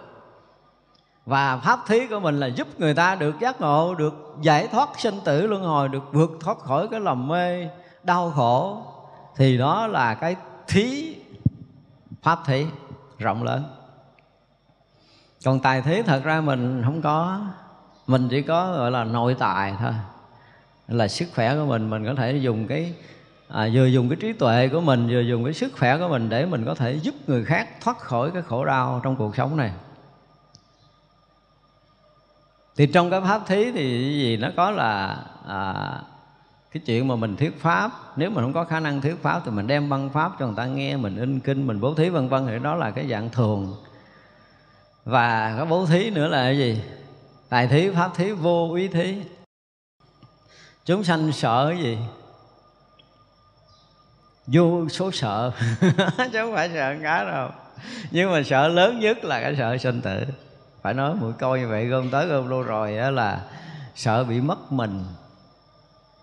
Vì sao? Vì sự lầm lẫn về cái sự chấp ngã của mình. Cho nên mình thấy mình hiện hữu là mình còn mà mình đã là mất là là coi như mất hết. Mình rất là sợ hãi sau khi chết. Mình không biết mình đi đâu đi đâu.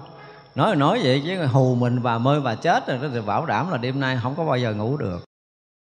Có ai mà nghe sáng mai mình chết, tối nay còn ngủ yên giấc không? Không có đâu. Đó, hiếm lắm à. Nghe mà ăn chút nữa chết, mở tiệc ăn mừng. Chuẩn bị bỏ xác này mở tiệc ăn mừng giùm tôi đi. Tôi chắc là tới đó tôi dự á.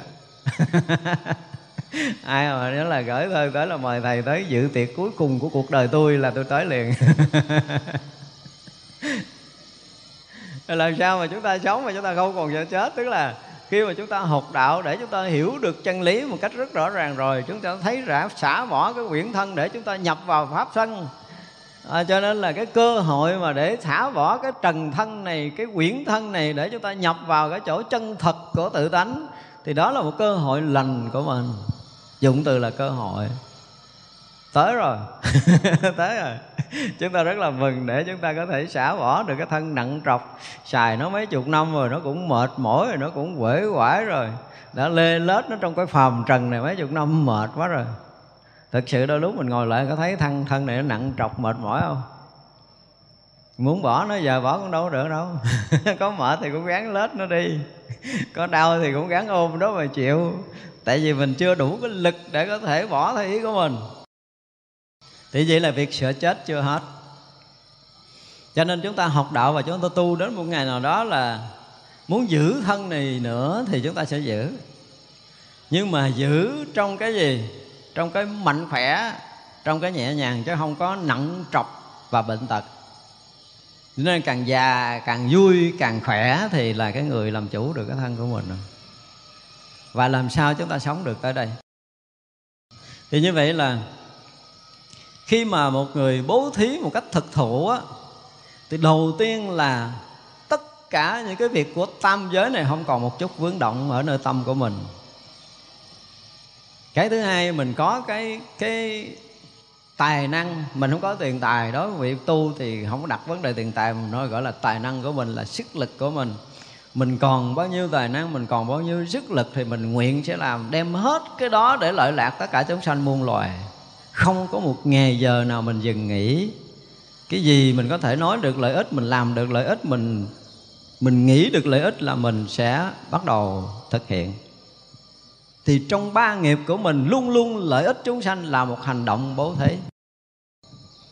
Và bố thí này phước mới nhiều. Không nghĩ thì lúc nào mình cũng nghĩ thay vì mình nghĩ uh, ích kỷ riêng tư thì bây giờ mình nghĩ tới cái chuyện là lợi ích. Nghĩ tới cái chuyện vị tha. Chúng ta nghĩ tới cái chuyện tha thứ bao dung tri ân.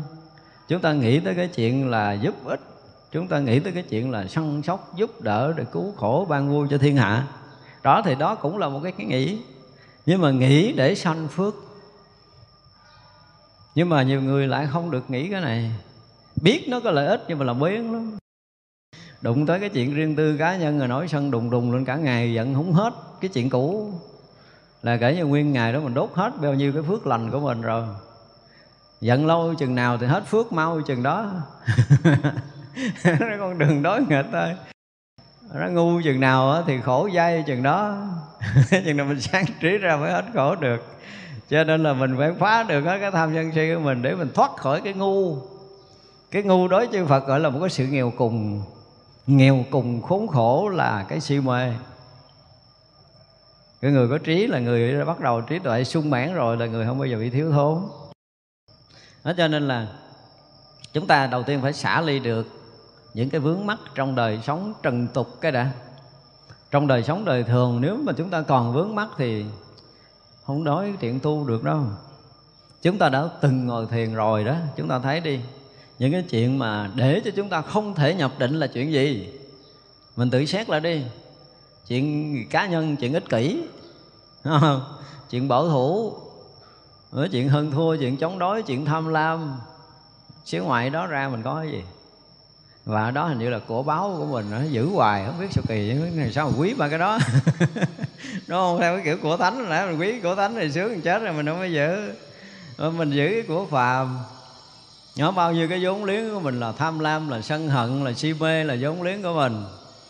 Rồi là ganh tị, rồi ghen ghét, rồi hân thua, rồi tật đố, rồi chống đối là của gia bảo của mình.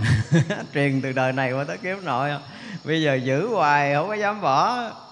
Bỏ đó sợ lỗi với tổ tiên ông bà, làm sao không biết. Bỏ không có được. Ngồi thiền mà cứ lên quanh lẫn quẩn nhiều đó. Con ngồi mình động tâm mà động với cái gì? À, mình nhướng mắt với cái chuyện tình cảm. Một tiếng ngồi ngồi thiền cứ lăn xăng lít xích trong cái chuyện quấn quýt tình cảm. Hoặc là mình giận ai đó là một tiếng đồng hồ nghĩ tới nghĩ lui cái chuyện hơn thua chửi rủa họ. Hoặc là mình thèm món ăn gì mình ngồi mình nhớ mình ăn kiểu này ngon kiểu kia non dễ dời trong một tiếng đồng hồ hết thời ngồi thiền. Mấy cái chuyện đó à? rồi mình nhớ người ta có nhớ hoài không bao giờ nó quên nghĩ giật mình lại nghe tiếng chuông xả thiền rồi. Đó, chúng ta lên quanh lẫn quẩn nhiều đó chứ chúng ta có cái gì đâu. Cho nên là mình đang xài cái gia bảo mà mình cho là cái bảo của đời mình nhưng mà chư thánh thì xem đó là cái sự trần tục cái vướng mắc.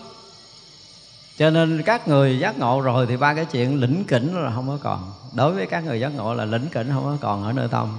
Tâm lúc nào cũng thanh tịnh cũng an lạc thì vậy là khi mà chúng ta học đạo hoặc là khi chúng ta giảng đạo để cho mọi người đều thấy biết những cái chuyện này là cái chuyện nặng trọc, cái chuyện vướng mắc, cái chuyện trần tục để không dính mắc ở nơi tâm nữa. Thì đó là một cách thí đúng không? Gọi là thí pháp. Là đem giáo pháp, đem chân lý để cho người ta được giác ngộ, người ta được giải thoát thì được gọi là thí pháp. Còn cái bố thí để người ta không còn sợ hãi, không còn sợ sanh tử là khi người ta đã ngộ được chân lý rồi thì đối với việc sinh tử giống như là ở trong kinh nói là khi mà đã thông thấu toàn bộ năm quẩn rồi thì cái chuyện sinh tử là coi như xong.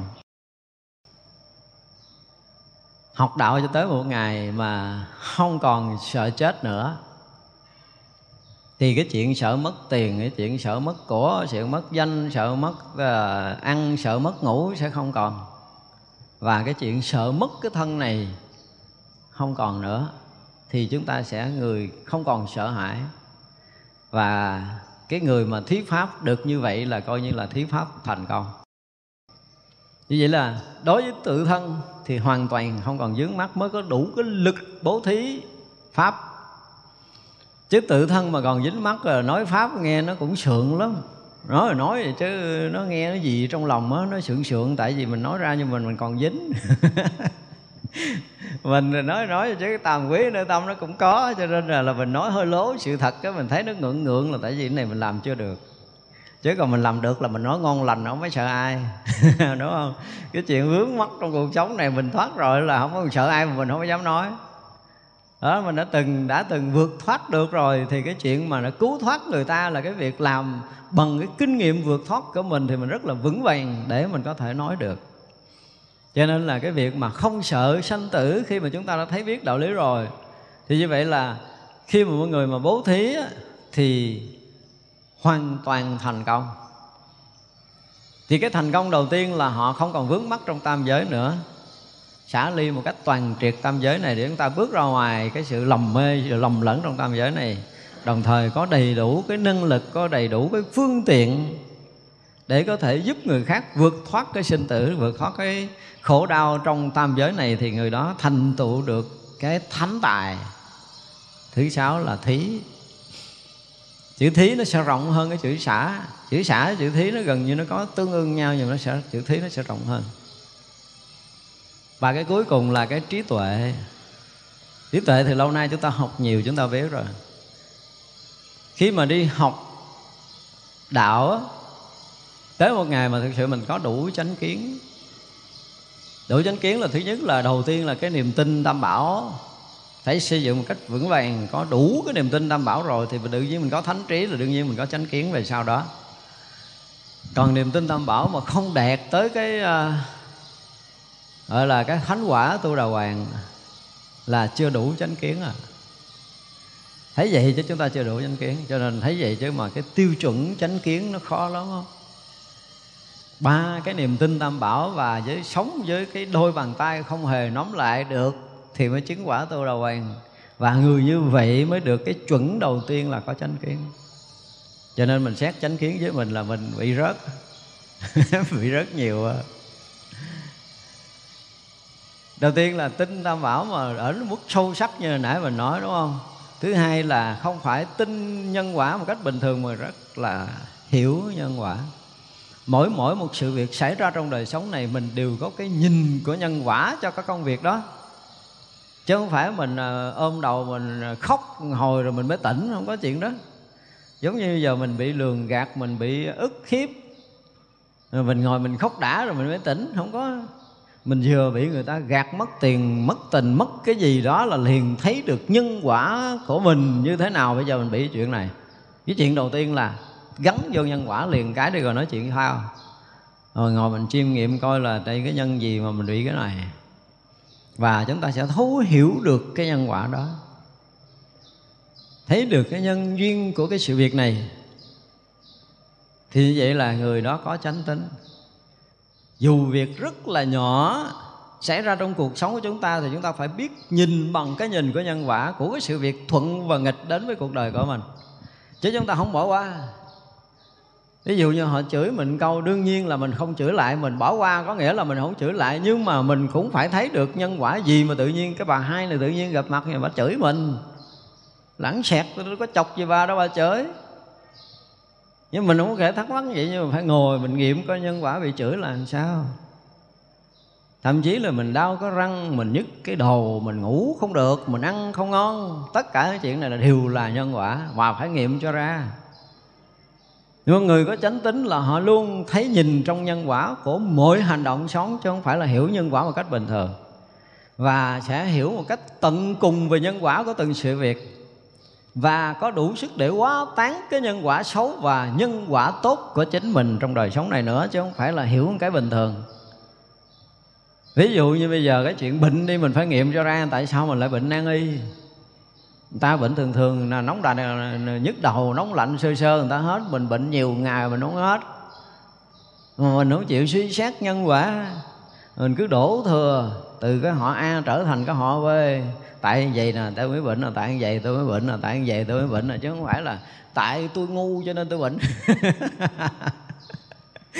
Đó là mình sai phạm cái gì trong nhân quả của đời này và nhiều đời kiếp nữa những cái ác bệnh, những cái quái bệnh xảy ra là chức khoát là sẽ có nhân quả. Và chúng ta phải đầu tiên nhận cái lỗi, cái sai lầm của mình. Như cái số 6 mình đã nói là dứt khoát là khi chúng ta bả bị bệnh mà khó chữa, là chúng ta phải nghiệm cho ra được cái nhân quả, thấy cho được cái lỗi lầm để chúng ta dứt tâm sám hối cho cái việc này. Trị bệnh không hết đâu, phải có nhiều khi đè đầu xin lỗi phải quỳ lại để xin lỗi, phải khẩn thiết xin tha. Vì quan gia trái chủ đã xâm nhập vào cơ thể của mình rồi. Chứ tự nhiên mình bệnh, không có chuyện đó. Có những người tự nhiên đêm tới sáng bệnh đủ thứ luôn, học máu rồi nọ, đi cầu ra máu, nghẹt thở. Thì không phải là chuyện thường. Không phải là chuyện cũ, nhưng mà chuyện xảy ra một cách bất ngờ đó là rõ ràng là không phải chuyện bình thường. Nó là một cái nhân quả mà mình thấy không có hết cái nhân quả đó thì chuyện đầu tiên xảy ra những cái bất thường, những cái cơn bệnh ngặt xảy ra cho chính mình. Đầu tiên là mình phải ăn năn, hối lỗi trước một cái đi rồi nói chuyện khác sao xong rồi mình nghiệm lại cái nhân quả, tại sao mình bị cái này? Nếu mà nghiệm ra được, mình sám hối thì tuyệt vời là chúng ta sẽ hết bệnh liền. Khi mình thấy lỗi là mình sẽ hết lỗi. Và khi mình chưa thấy lỗi thì cái lỗi này không bao giờ hết người ta bắt mình sám hối, mình gán, mình làm theo nghi thức, chứ thật sâu trong tâm mình mình không thấy có lỗi là không bao giờ hết. Đó là điều mình phải thấy. Cho nên với trí tuệ, những cái trí tuệ ban sơ này, nó sẽ làm cho cái đời sống của mình được yên ổn, an lạc. Và cái người có trí thì họ sẽ thấy hơn nhiều. Những cái lỗi sanh ra trong lời nói, trong hành động, trong suy nghĩ là họ sám hối, giống như hồi nãy mình nói là cái hổ thẹn á. Thì bây giờ cái người có trí là người thấy rõ mình trong mọi khoảnh khắc chúng ta phải dùng cái định nghĩa này. Thì bây giờ mình đang ở đây, đang ở đây mình có lỗi không? Đang ngồi ở đây mình có lỗi không? Có không? Nói thiệt nghe đi. Mình đang ngồi đây mình có lỗi không? Lỗi tràn đầy.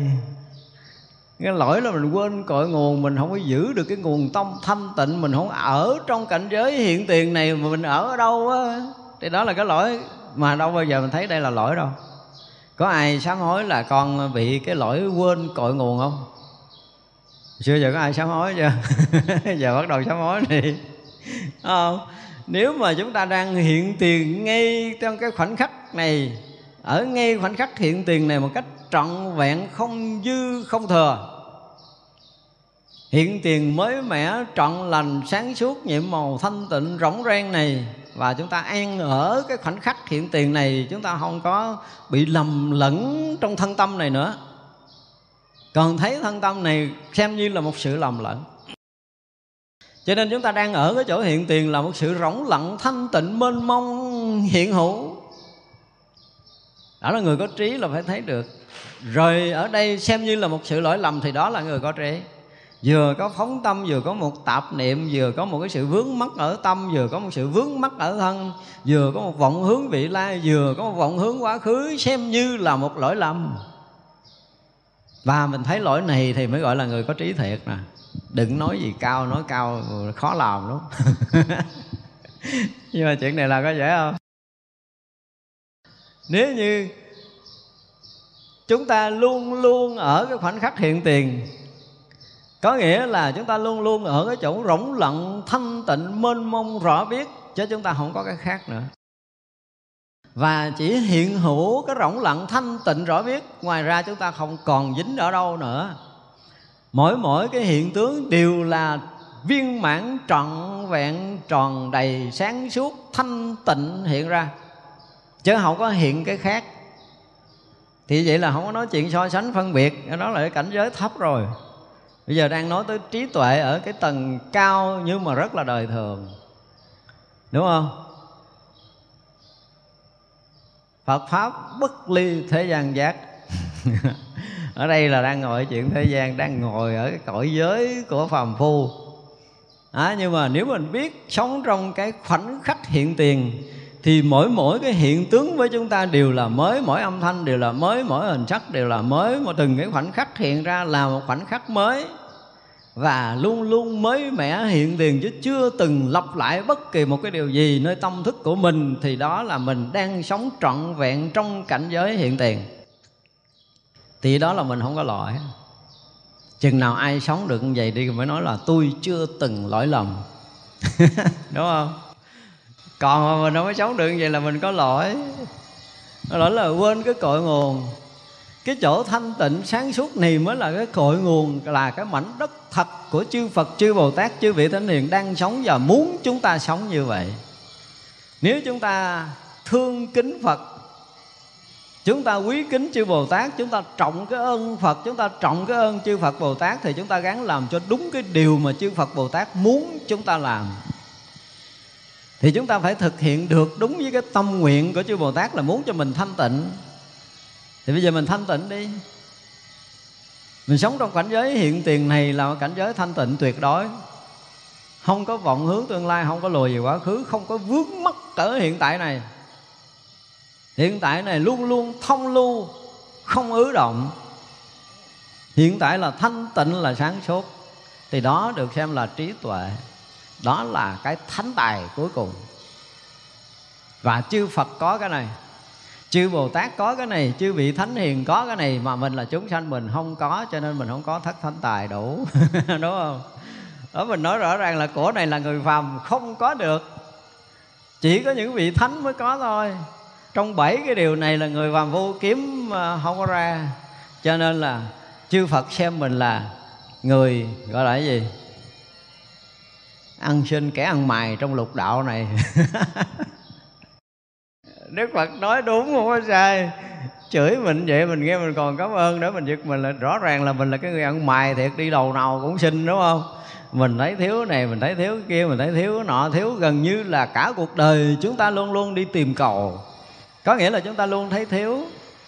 Cái gì mình cũng không thấy đủ.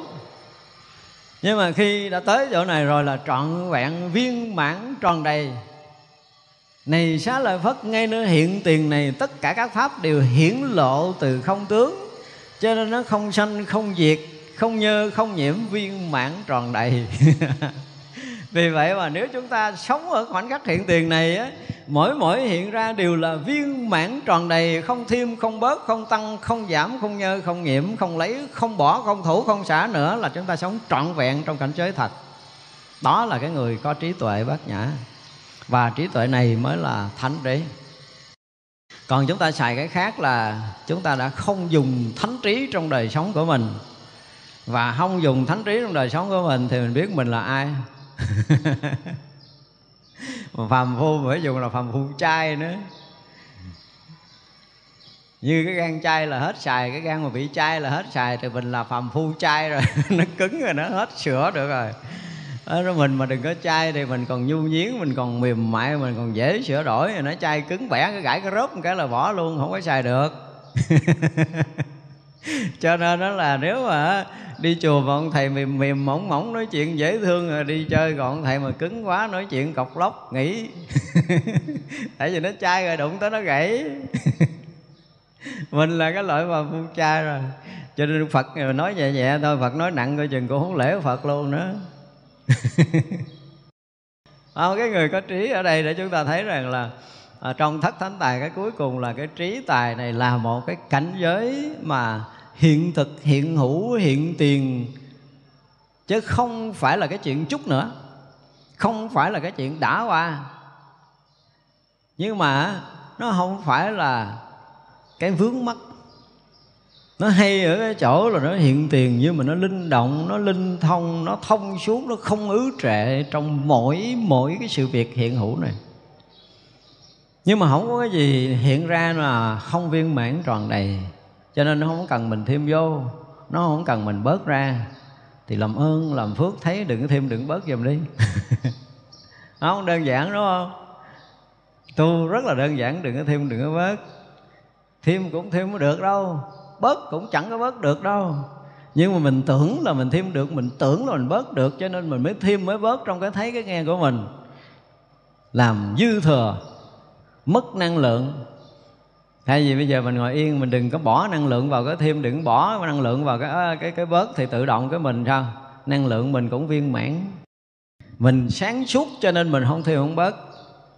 Chứ đừng nghĩ là mình không phân biệt không thêm không bớt là mình à, mình ngu không có đâu, người sáng lắm, người trí tuệ lắm mới không thêm không bớt trong từng cái thấy nghe của hành động sống của mình. Thành ra là mình phải làm sao để cho trí tuệ của mình nó được hiện tiền, không có, gọi là, bội phản cái tổ tông của mình. Không có làm sai đi cái tâm nguyện của chư Phật và chư Bồ Tát. Nếu mình nói là mình thương Bồ Tát, mình kính Phật thì mình nên thực hiện đúng cái tâm nguyện của chư Phật, chư Bồ Tát đang hướng về mình trong lúc này đi mình nói là mình trung thành với Phật Phật dạy gì con làm cái đó Đúng không? Nếu mình là người trung thành Nhưng bây giờ mà Phật dạy mình không làm, Mình có phải trung thành không? Mà có ai sám hối với cái lỗi này chưa? Có bao giờ chúng ta quỳ trước bằng Phật là là con ờ, tên này, con pháp danh này, con xin thành tâm đảnh lễ sám hối chư Phật, chư Bồ Tát, chư vị thánh hiền. Lâu nay con chưa có làm được cái chuyện mà Phật dạy con. Con thấy con rất là hổ thẹn, rất là ăn năn. Bây giờ con xin sám hối với Phật là con hứa từ đây sao là con học được Phật điều gì, con sẽ làm đúng cái điều đó đơn giản vậy thôi đừng có phát nguyện gì ghê gớm. Đúng không? Bây giờ phật làm cái gì dạy con cái gì là con sẽ làm trúng cái điều đó. Đó giờ phật muốn con thanh tịnh con sẽ làm đúng cái điều đức phật là con thanh tịnh liền bây giờ. Con không bao giờ bị động tâm nữa. Đúng không? Đó, Phật muốn cho con an lạc Con giải thoát. Thì giờ con an lạc con giải thoát Con không còn phiền muộn khổ đau nữa. Phật cho con có cái trí tuệ thấy biết hiện tiền là con không bao giờ vọng hướng tương lai quá khứ. Ngay tại đây con sẽ sống với cái khoảnh khắc không không gian, không thời gian cho Đức Phật thấy liền nè. Nói vậy mới ngon á. Chúng ta phải sám hối và chúng ta phải làm được vậy mới là con Phật. À, Mình trung thành với Phật cho nên mình thực hiện đúng cái điều mà Phật tổ dạy Thì đó mới là người trung thành. Còn mình đi đâu mình cũng xưng mình là Phật tử Mình là thích tử nhưng mà có bao giờ làm đúng điều Phật dạy đâu. Cho nên là phải thấy được cái lỗi này giờ mình để sám hối đi. Nếu mà chúng ta ngồi thiền đêm nay mà chúng ta không được thanh tịnh, chúng ta không được sống ở cái khoảnh khắc hiện tiền, thì thời đó làm ơn, làm phước sám hối giùm đi. Hoặc là chúng ta đang rất là yên ổn, thanh tịnh như thế này, mà chúng ta đang có một chút vọng động, chúng ta nghĩ ngợi một cái chuyện gì đó cho riêng tư cho cái việc tình cảm cá nhân thì đây là cái lỗi lớn của mình. Tại vì thực sự trong cái phút chúng ta tọa thiền thì cái sự bảo hộ của chư thiên, của các vị hộ pháp, các vị long thiên của chư phật, chư bồ tát rất là lớn. Tức là cái công của chư phật, chư bồ tát, chư vị thánh hiền khắp mười phương pháp giới này gia trì hộ niệm cho mình và muốn cho mình được thanh tịnh. Vậy mà mình không thanh tịnh có nghĩa là mình bị phản bội với cái công ơn của phật, của tổ, của bồ tát, của thánh hiền mà mình chưa thấy cái lỗi này là làm sao? Đáng lý mình phải hết sức là thẹn. Tôi nói thiệt, nếu mà mấy người mà ngồi thiền mà ngủ gục là phải đi bằng đồ gối giáp cái vòng chùa này tới tám ngàn vòng để sám hối đi. Trời ơi, giờ đó long thiên hộ, pháp chư phật, chư bồ tát hộ mình để cho mình yên, mình ngủ. Tức không? Vậy mà Phật cũng phải nói là thương mình hết ngày này tới ngày kia gìn giữ mình. Bồ Tát cũng vậy thấy cũng tội cũng thương giữ mình. Nhưng mà mình chưa bao giờ hổ thẹn thì thật là đúng là trai lì. Giờ này cũng như tất cả những khoảnh khắc mà chúng ta đang sống Chúa đang đang sống trong cái sự bảo bọc, cái sự chăm lo, cái sự gìn giữ, bảo hộ của Tam Bảo của các vị Long Thiên Hộ Pháp, chưa bao giờ chúng ta thoát ra khỏi cái sự bảo bọc này. Cho nên một sơ xuất tâm, rời chánh pháp là mình phải lẹ lẹ sám hối đi, thì mới hy vọng chúng ta tiến được ở trong công phu và có được một chút trí tuệ và chúng ta phải gom những cái trí tuệ này cho tới một cái ngày mình là cái người thuần ở trong cảnh giới giác ngộ không còn bị lỗi lầm ở nơi tâm xảy ra, dù một điểm rất là nhỏ. Lúc nào chúng ta cũng ở trong cảnh giới hiện tiền. Và chỉ có cái hiện tiền này mới là cái hiện thực, cái hiện hữu. Và hiện tiền mới là chân lý, chứ đừng bao giờ nghĩ là mình sẽ đạt được chân lý ở đâu là một sự sai lầm. Đừng bao giờ đi tìm cái khác ngoài cái hiện tiền. Chỉ có ngay tại đây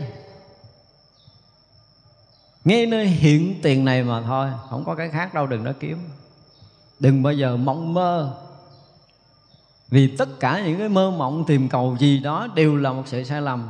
Nếu ai nói mà tôi đạt đạo, mà tôi không sống trọn vẹn trong cái hiện tiền này thì người đó không có đạt đạo đúng với cái điều mà phật tổ muốn nói.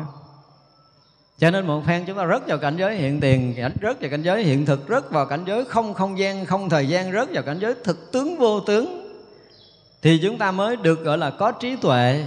Và có trí tuệ gì? Đơn giản là có trí tuệ hiện tiền. Đối với chúng tôi là có trí tuệ hiện tiền. Có cái thấy biết hiện tiền. Có cái đời sống hiện tiền.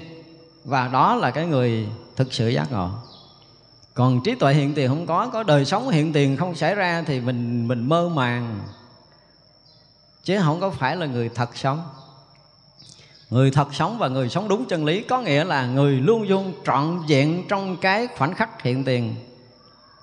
Luôn luôn sáng suốt, rõ thông, không lầm lẫn ở cảnh giới hiện tiền. Mà thực sự cảnh giới hiện tiền nó tự động, nó nó sáng tỏ, mà không có cần mình dụng tâm, dụng lực.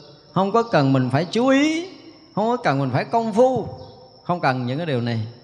Vì hiện tiền nó vốn dĩ tự nhiên, như nhiên như vậy khi nào mà chúng ta không còn dụng cái tâm của phàm vào trong cái cảnh giới hiện tiền, thì chúng ta sẽ nhận rõ được cái hiện tiền là một cái gì đó nó hết sức là linh diệu. Trong cái khoảnh khắc hiện tiền thì tất cả các pháp đều hiển lộ.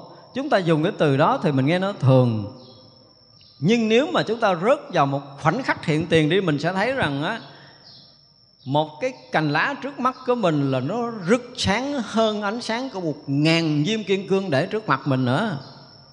Chứ không phải thấy bình thường như vậy. Vì chúng ta đã lột hết cái màn che của nghiệp thức ra rồi, chúng ta thấy tới cảnh giới thật không bị cái lớp che của vọng thức, thì mỗi mỗi đều rực sáng. Cả các pháp giới này nó rực sáng, mênh mông, lạ thường lắm. Và những cái trước mắt bên tai chúng ta tự động nó rực rỡ hơn tất cả những cách diễn tả trong kinh là là kim cang làm đất ờ, nước là pha lê gì đó cát là, là vàng vân vân. Tất cả những điều đó đều là cái cách diễn tả cho cái khoảnh khắc hiện tiền rực rỡ hào quang này. Lúc đó cái bông này nó đẹp gấp một tỷ lần so với bây giờ. Không phải là cái màu vàng ánh như vậy đâu mà là nó rất hào quang sáng suốt và nếu như chúng ta mở một chút con mắt tuệ, chúng ta thấy được khoảnh khắc nhỏ, nhưng mà tuệ nhãn chúng ta mở một cái, thấy khắp pháp giới hiện tiền nào rực rỡ, cái ánh sáng lên. Và mỗi mỗi các pháp đều rực cái ánh sáng như nhau. Từ cái cõi địa ngục cho tới cõi phật, đều rực một màu sáng rỡ đó. Và được chúng ta thông thấu một cách toàn triệt pháp giới này một lần, chứ không phải thấy một điểm, không thấy thấy một dùng do cái tuệ chúng ta chưa mở hết, chúng ta thấy một điểm. Do cái tuệ chúng ta chưa mở hết, chúng ta có thể thấy một vùng rộng hơn cái thấy từ trước đến giờ. Nhưng mà khi chúng ta mở tuệ hoàn toàn thì khắp cái pháp giới nào hiện một lượt. Và như hôm trước mà nói, hiện một lượt không phải là tất cả những hình tướng đang có trong pháp giới này đâu, mà xuyên suốt quá khứ bao nhiêu cái hình tướng đều được hiện ra trong cái khoảnh khắc hiện tiền này. Và trong tương lai, tất cả những chuyện sẽ xảy ra nó cũng hiện trong khoảnh khắc hiện tiền này, cho nên là đúng là cái hiện tiền là không thời gian, không không gian mà đây không phải nói thần thông nữa. Ngộ lắm cái hiện tiền nó vượt hơn cái thần thông. Chính cái hiện tiền nó mới sanh ra cái thần thông. Túc mạng thông mới thấy quá khứ. Còn cái hiện tiền là tất cả quá khứ đều hiện ra, mà không nói là túc mạng thông. Nhưng mà không hiện ra là thứ tự, thứ lớp nha. Hiện một lượt của tất cả những cái chuyện đã xảy ra không phải là chuyện hôm qua rồi, ngày hôm kia rồi, ngày trước nữa, ngày trước nữa. Thứ tự anh nào tước, anh nào gần được, thấy trước, anh nào xa, thấy sau. Không phải như vậy. Xa cho hằng hà xa số kiếp sanh tử của mình. Xa cho tận hư không pháp giới kia. Nhiều vô số không thể tính điếm bằng cái đầu của người phàm. Nhỏ không có cái gì có thể soi thấu được. Rộng không có cái gì có thể đo được. Cũng hiện tiền trong cái thấy biết này thì đó là chúng ta rớt vào cảnh giới hiện tiền là trí tuệ bắt đầu có. Cho nên nói hiện tiền theo kiểu hàm phu thì mình thấy những cái này mình không động tâm, mình không động niệm, mình không so sánh, mình không phân biệt. Cái gì mình thấy rõ cái đó thì đó chỉ là cái gì? Cái thấy của phàm. Tại vì căn thấy trần chứ không phải là cái thấy của ngoài căn trần. Cái lúc mà hiện tiền, hiện hữu, hiện thực hiện ra thì cái thấy đó không phải là con mắt. Nhắm mắt vẫn thấy hết cái pháp giới này một lượt bao nhiêu chúng sanh trong khắp pháp giới này, ai đi, ai đứng, ai ngồi, ai nằm, ai ngủ, ai thức, ai suy nghĩ cái gì, nghi nơi hiện tiền nó thấy biết một lượt. Không nói chuyện thần thông, không nói chuyện thông mà biết như vậy đó. Chứ không cần thần thông. Không nói cái chuyện hướng quá khứ, tại vì không có quá khứ, cho nên cái chuyện mà cách đây hàng tỷ kiếp như cái chuyện hiện hữu ở trên bàn này của mình mới gọi là khoảnh khắc hiện tiền, hiện hữu, hiện thực chứ còn mình nhiều khi mình nghe hiện tiền, hiện hữu, hiện thực tưởng là mấy cái mắt mình thấy, mấy cái lỗ tai mình nghe, đó là cái cái của phàm. Nhưng cái hiện tiền của bậc thánh là cảnh giới trí tuệ giác ngộ tận cùng của các vị thánh và chư phật. Thì các vị nhập trong cảnh giới thật này để các vị thông thấu toàn bộ pháp giới trong chưa đầy một sát na tất cả những cái lời nói của một chúng sanh cho nói tới tất cả các bài thuyết pháp của chư Phật khắp thập phương thế giới này, ngay trong một sát na hiện tiền, đó là mình thấy hết, mình nghe hết, mình hiểu hết. Mới gọi là khai đại trí tuệ. Tất cả những cảnh giới tu chứng của chư Bồ Tát, chư vị thánh hiền, ngay cảnh khắc hiện tiền này mình thâu thấu không lầm lẫn cảnh giới tu chứng, thiền định nào hết đó mới gọi là hiện tiền của một vị thánh. Chúng ta nên phân biệt cái hiện tiền này. Đôi lúc mình cũng hiện tiền, đôi lúc mình cũng ngồi, mình không có khởi niệm phân biệt cái gì, mình cũng thấy rõ cái gì, mình cũng nghe rõ, nhưng mình chưa ra khỏi căn trần để thấy rõ, nghe rõ, có nghĩa là hiện tiền của phàm phu. Cho nên cái phút chốc hiện tiền nó vượt cảnh của phàm, nó không phải là thấy của căn, không phải là nghe của căn nữa, mà là tuệ hiện hữu. Trí tuệ hiện tiền hiện hữu thì cái hiện thực nó nó hiện toàn bộ pháp giới là để cho mình thông thấu một lượt, không lầm lẫn, không không gian, không thời gian. Thì đó được gọi là trí tuệ, đó là gọi là thánh tài thứ bảy. Ở này chúng ta học tới hết thánh tài, chúng ta nghĩ mong là quý vị có đầy đủ ờ, tài bảo này để xài. Quý vị hồi hướng chúng ta nghĩ. Chúng sanh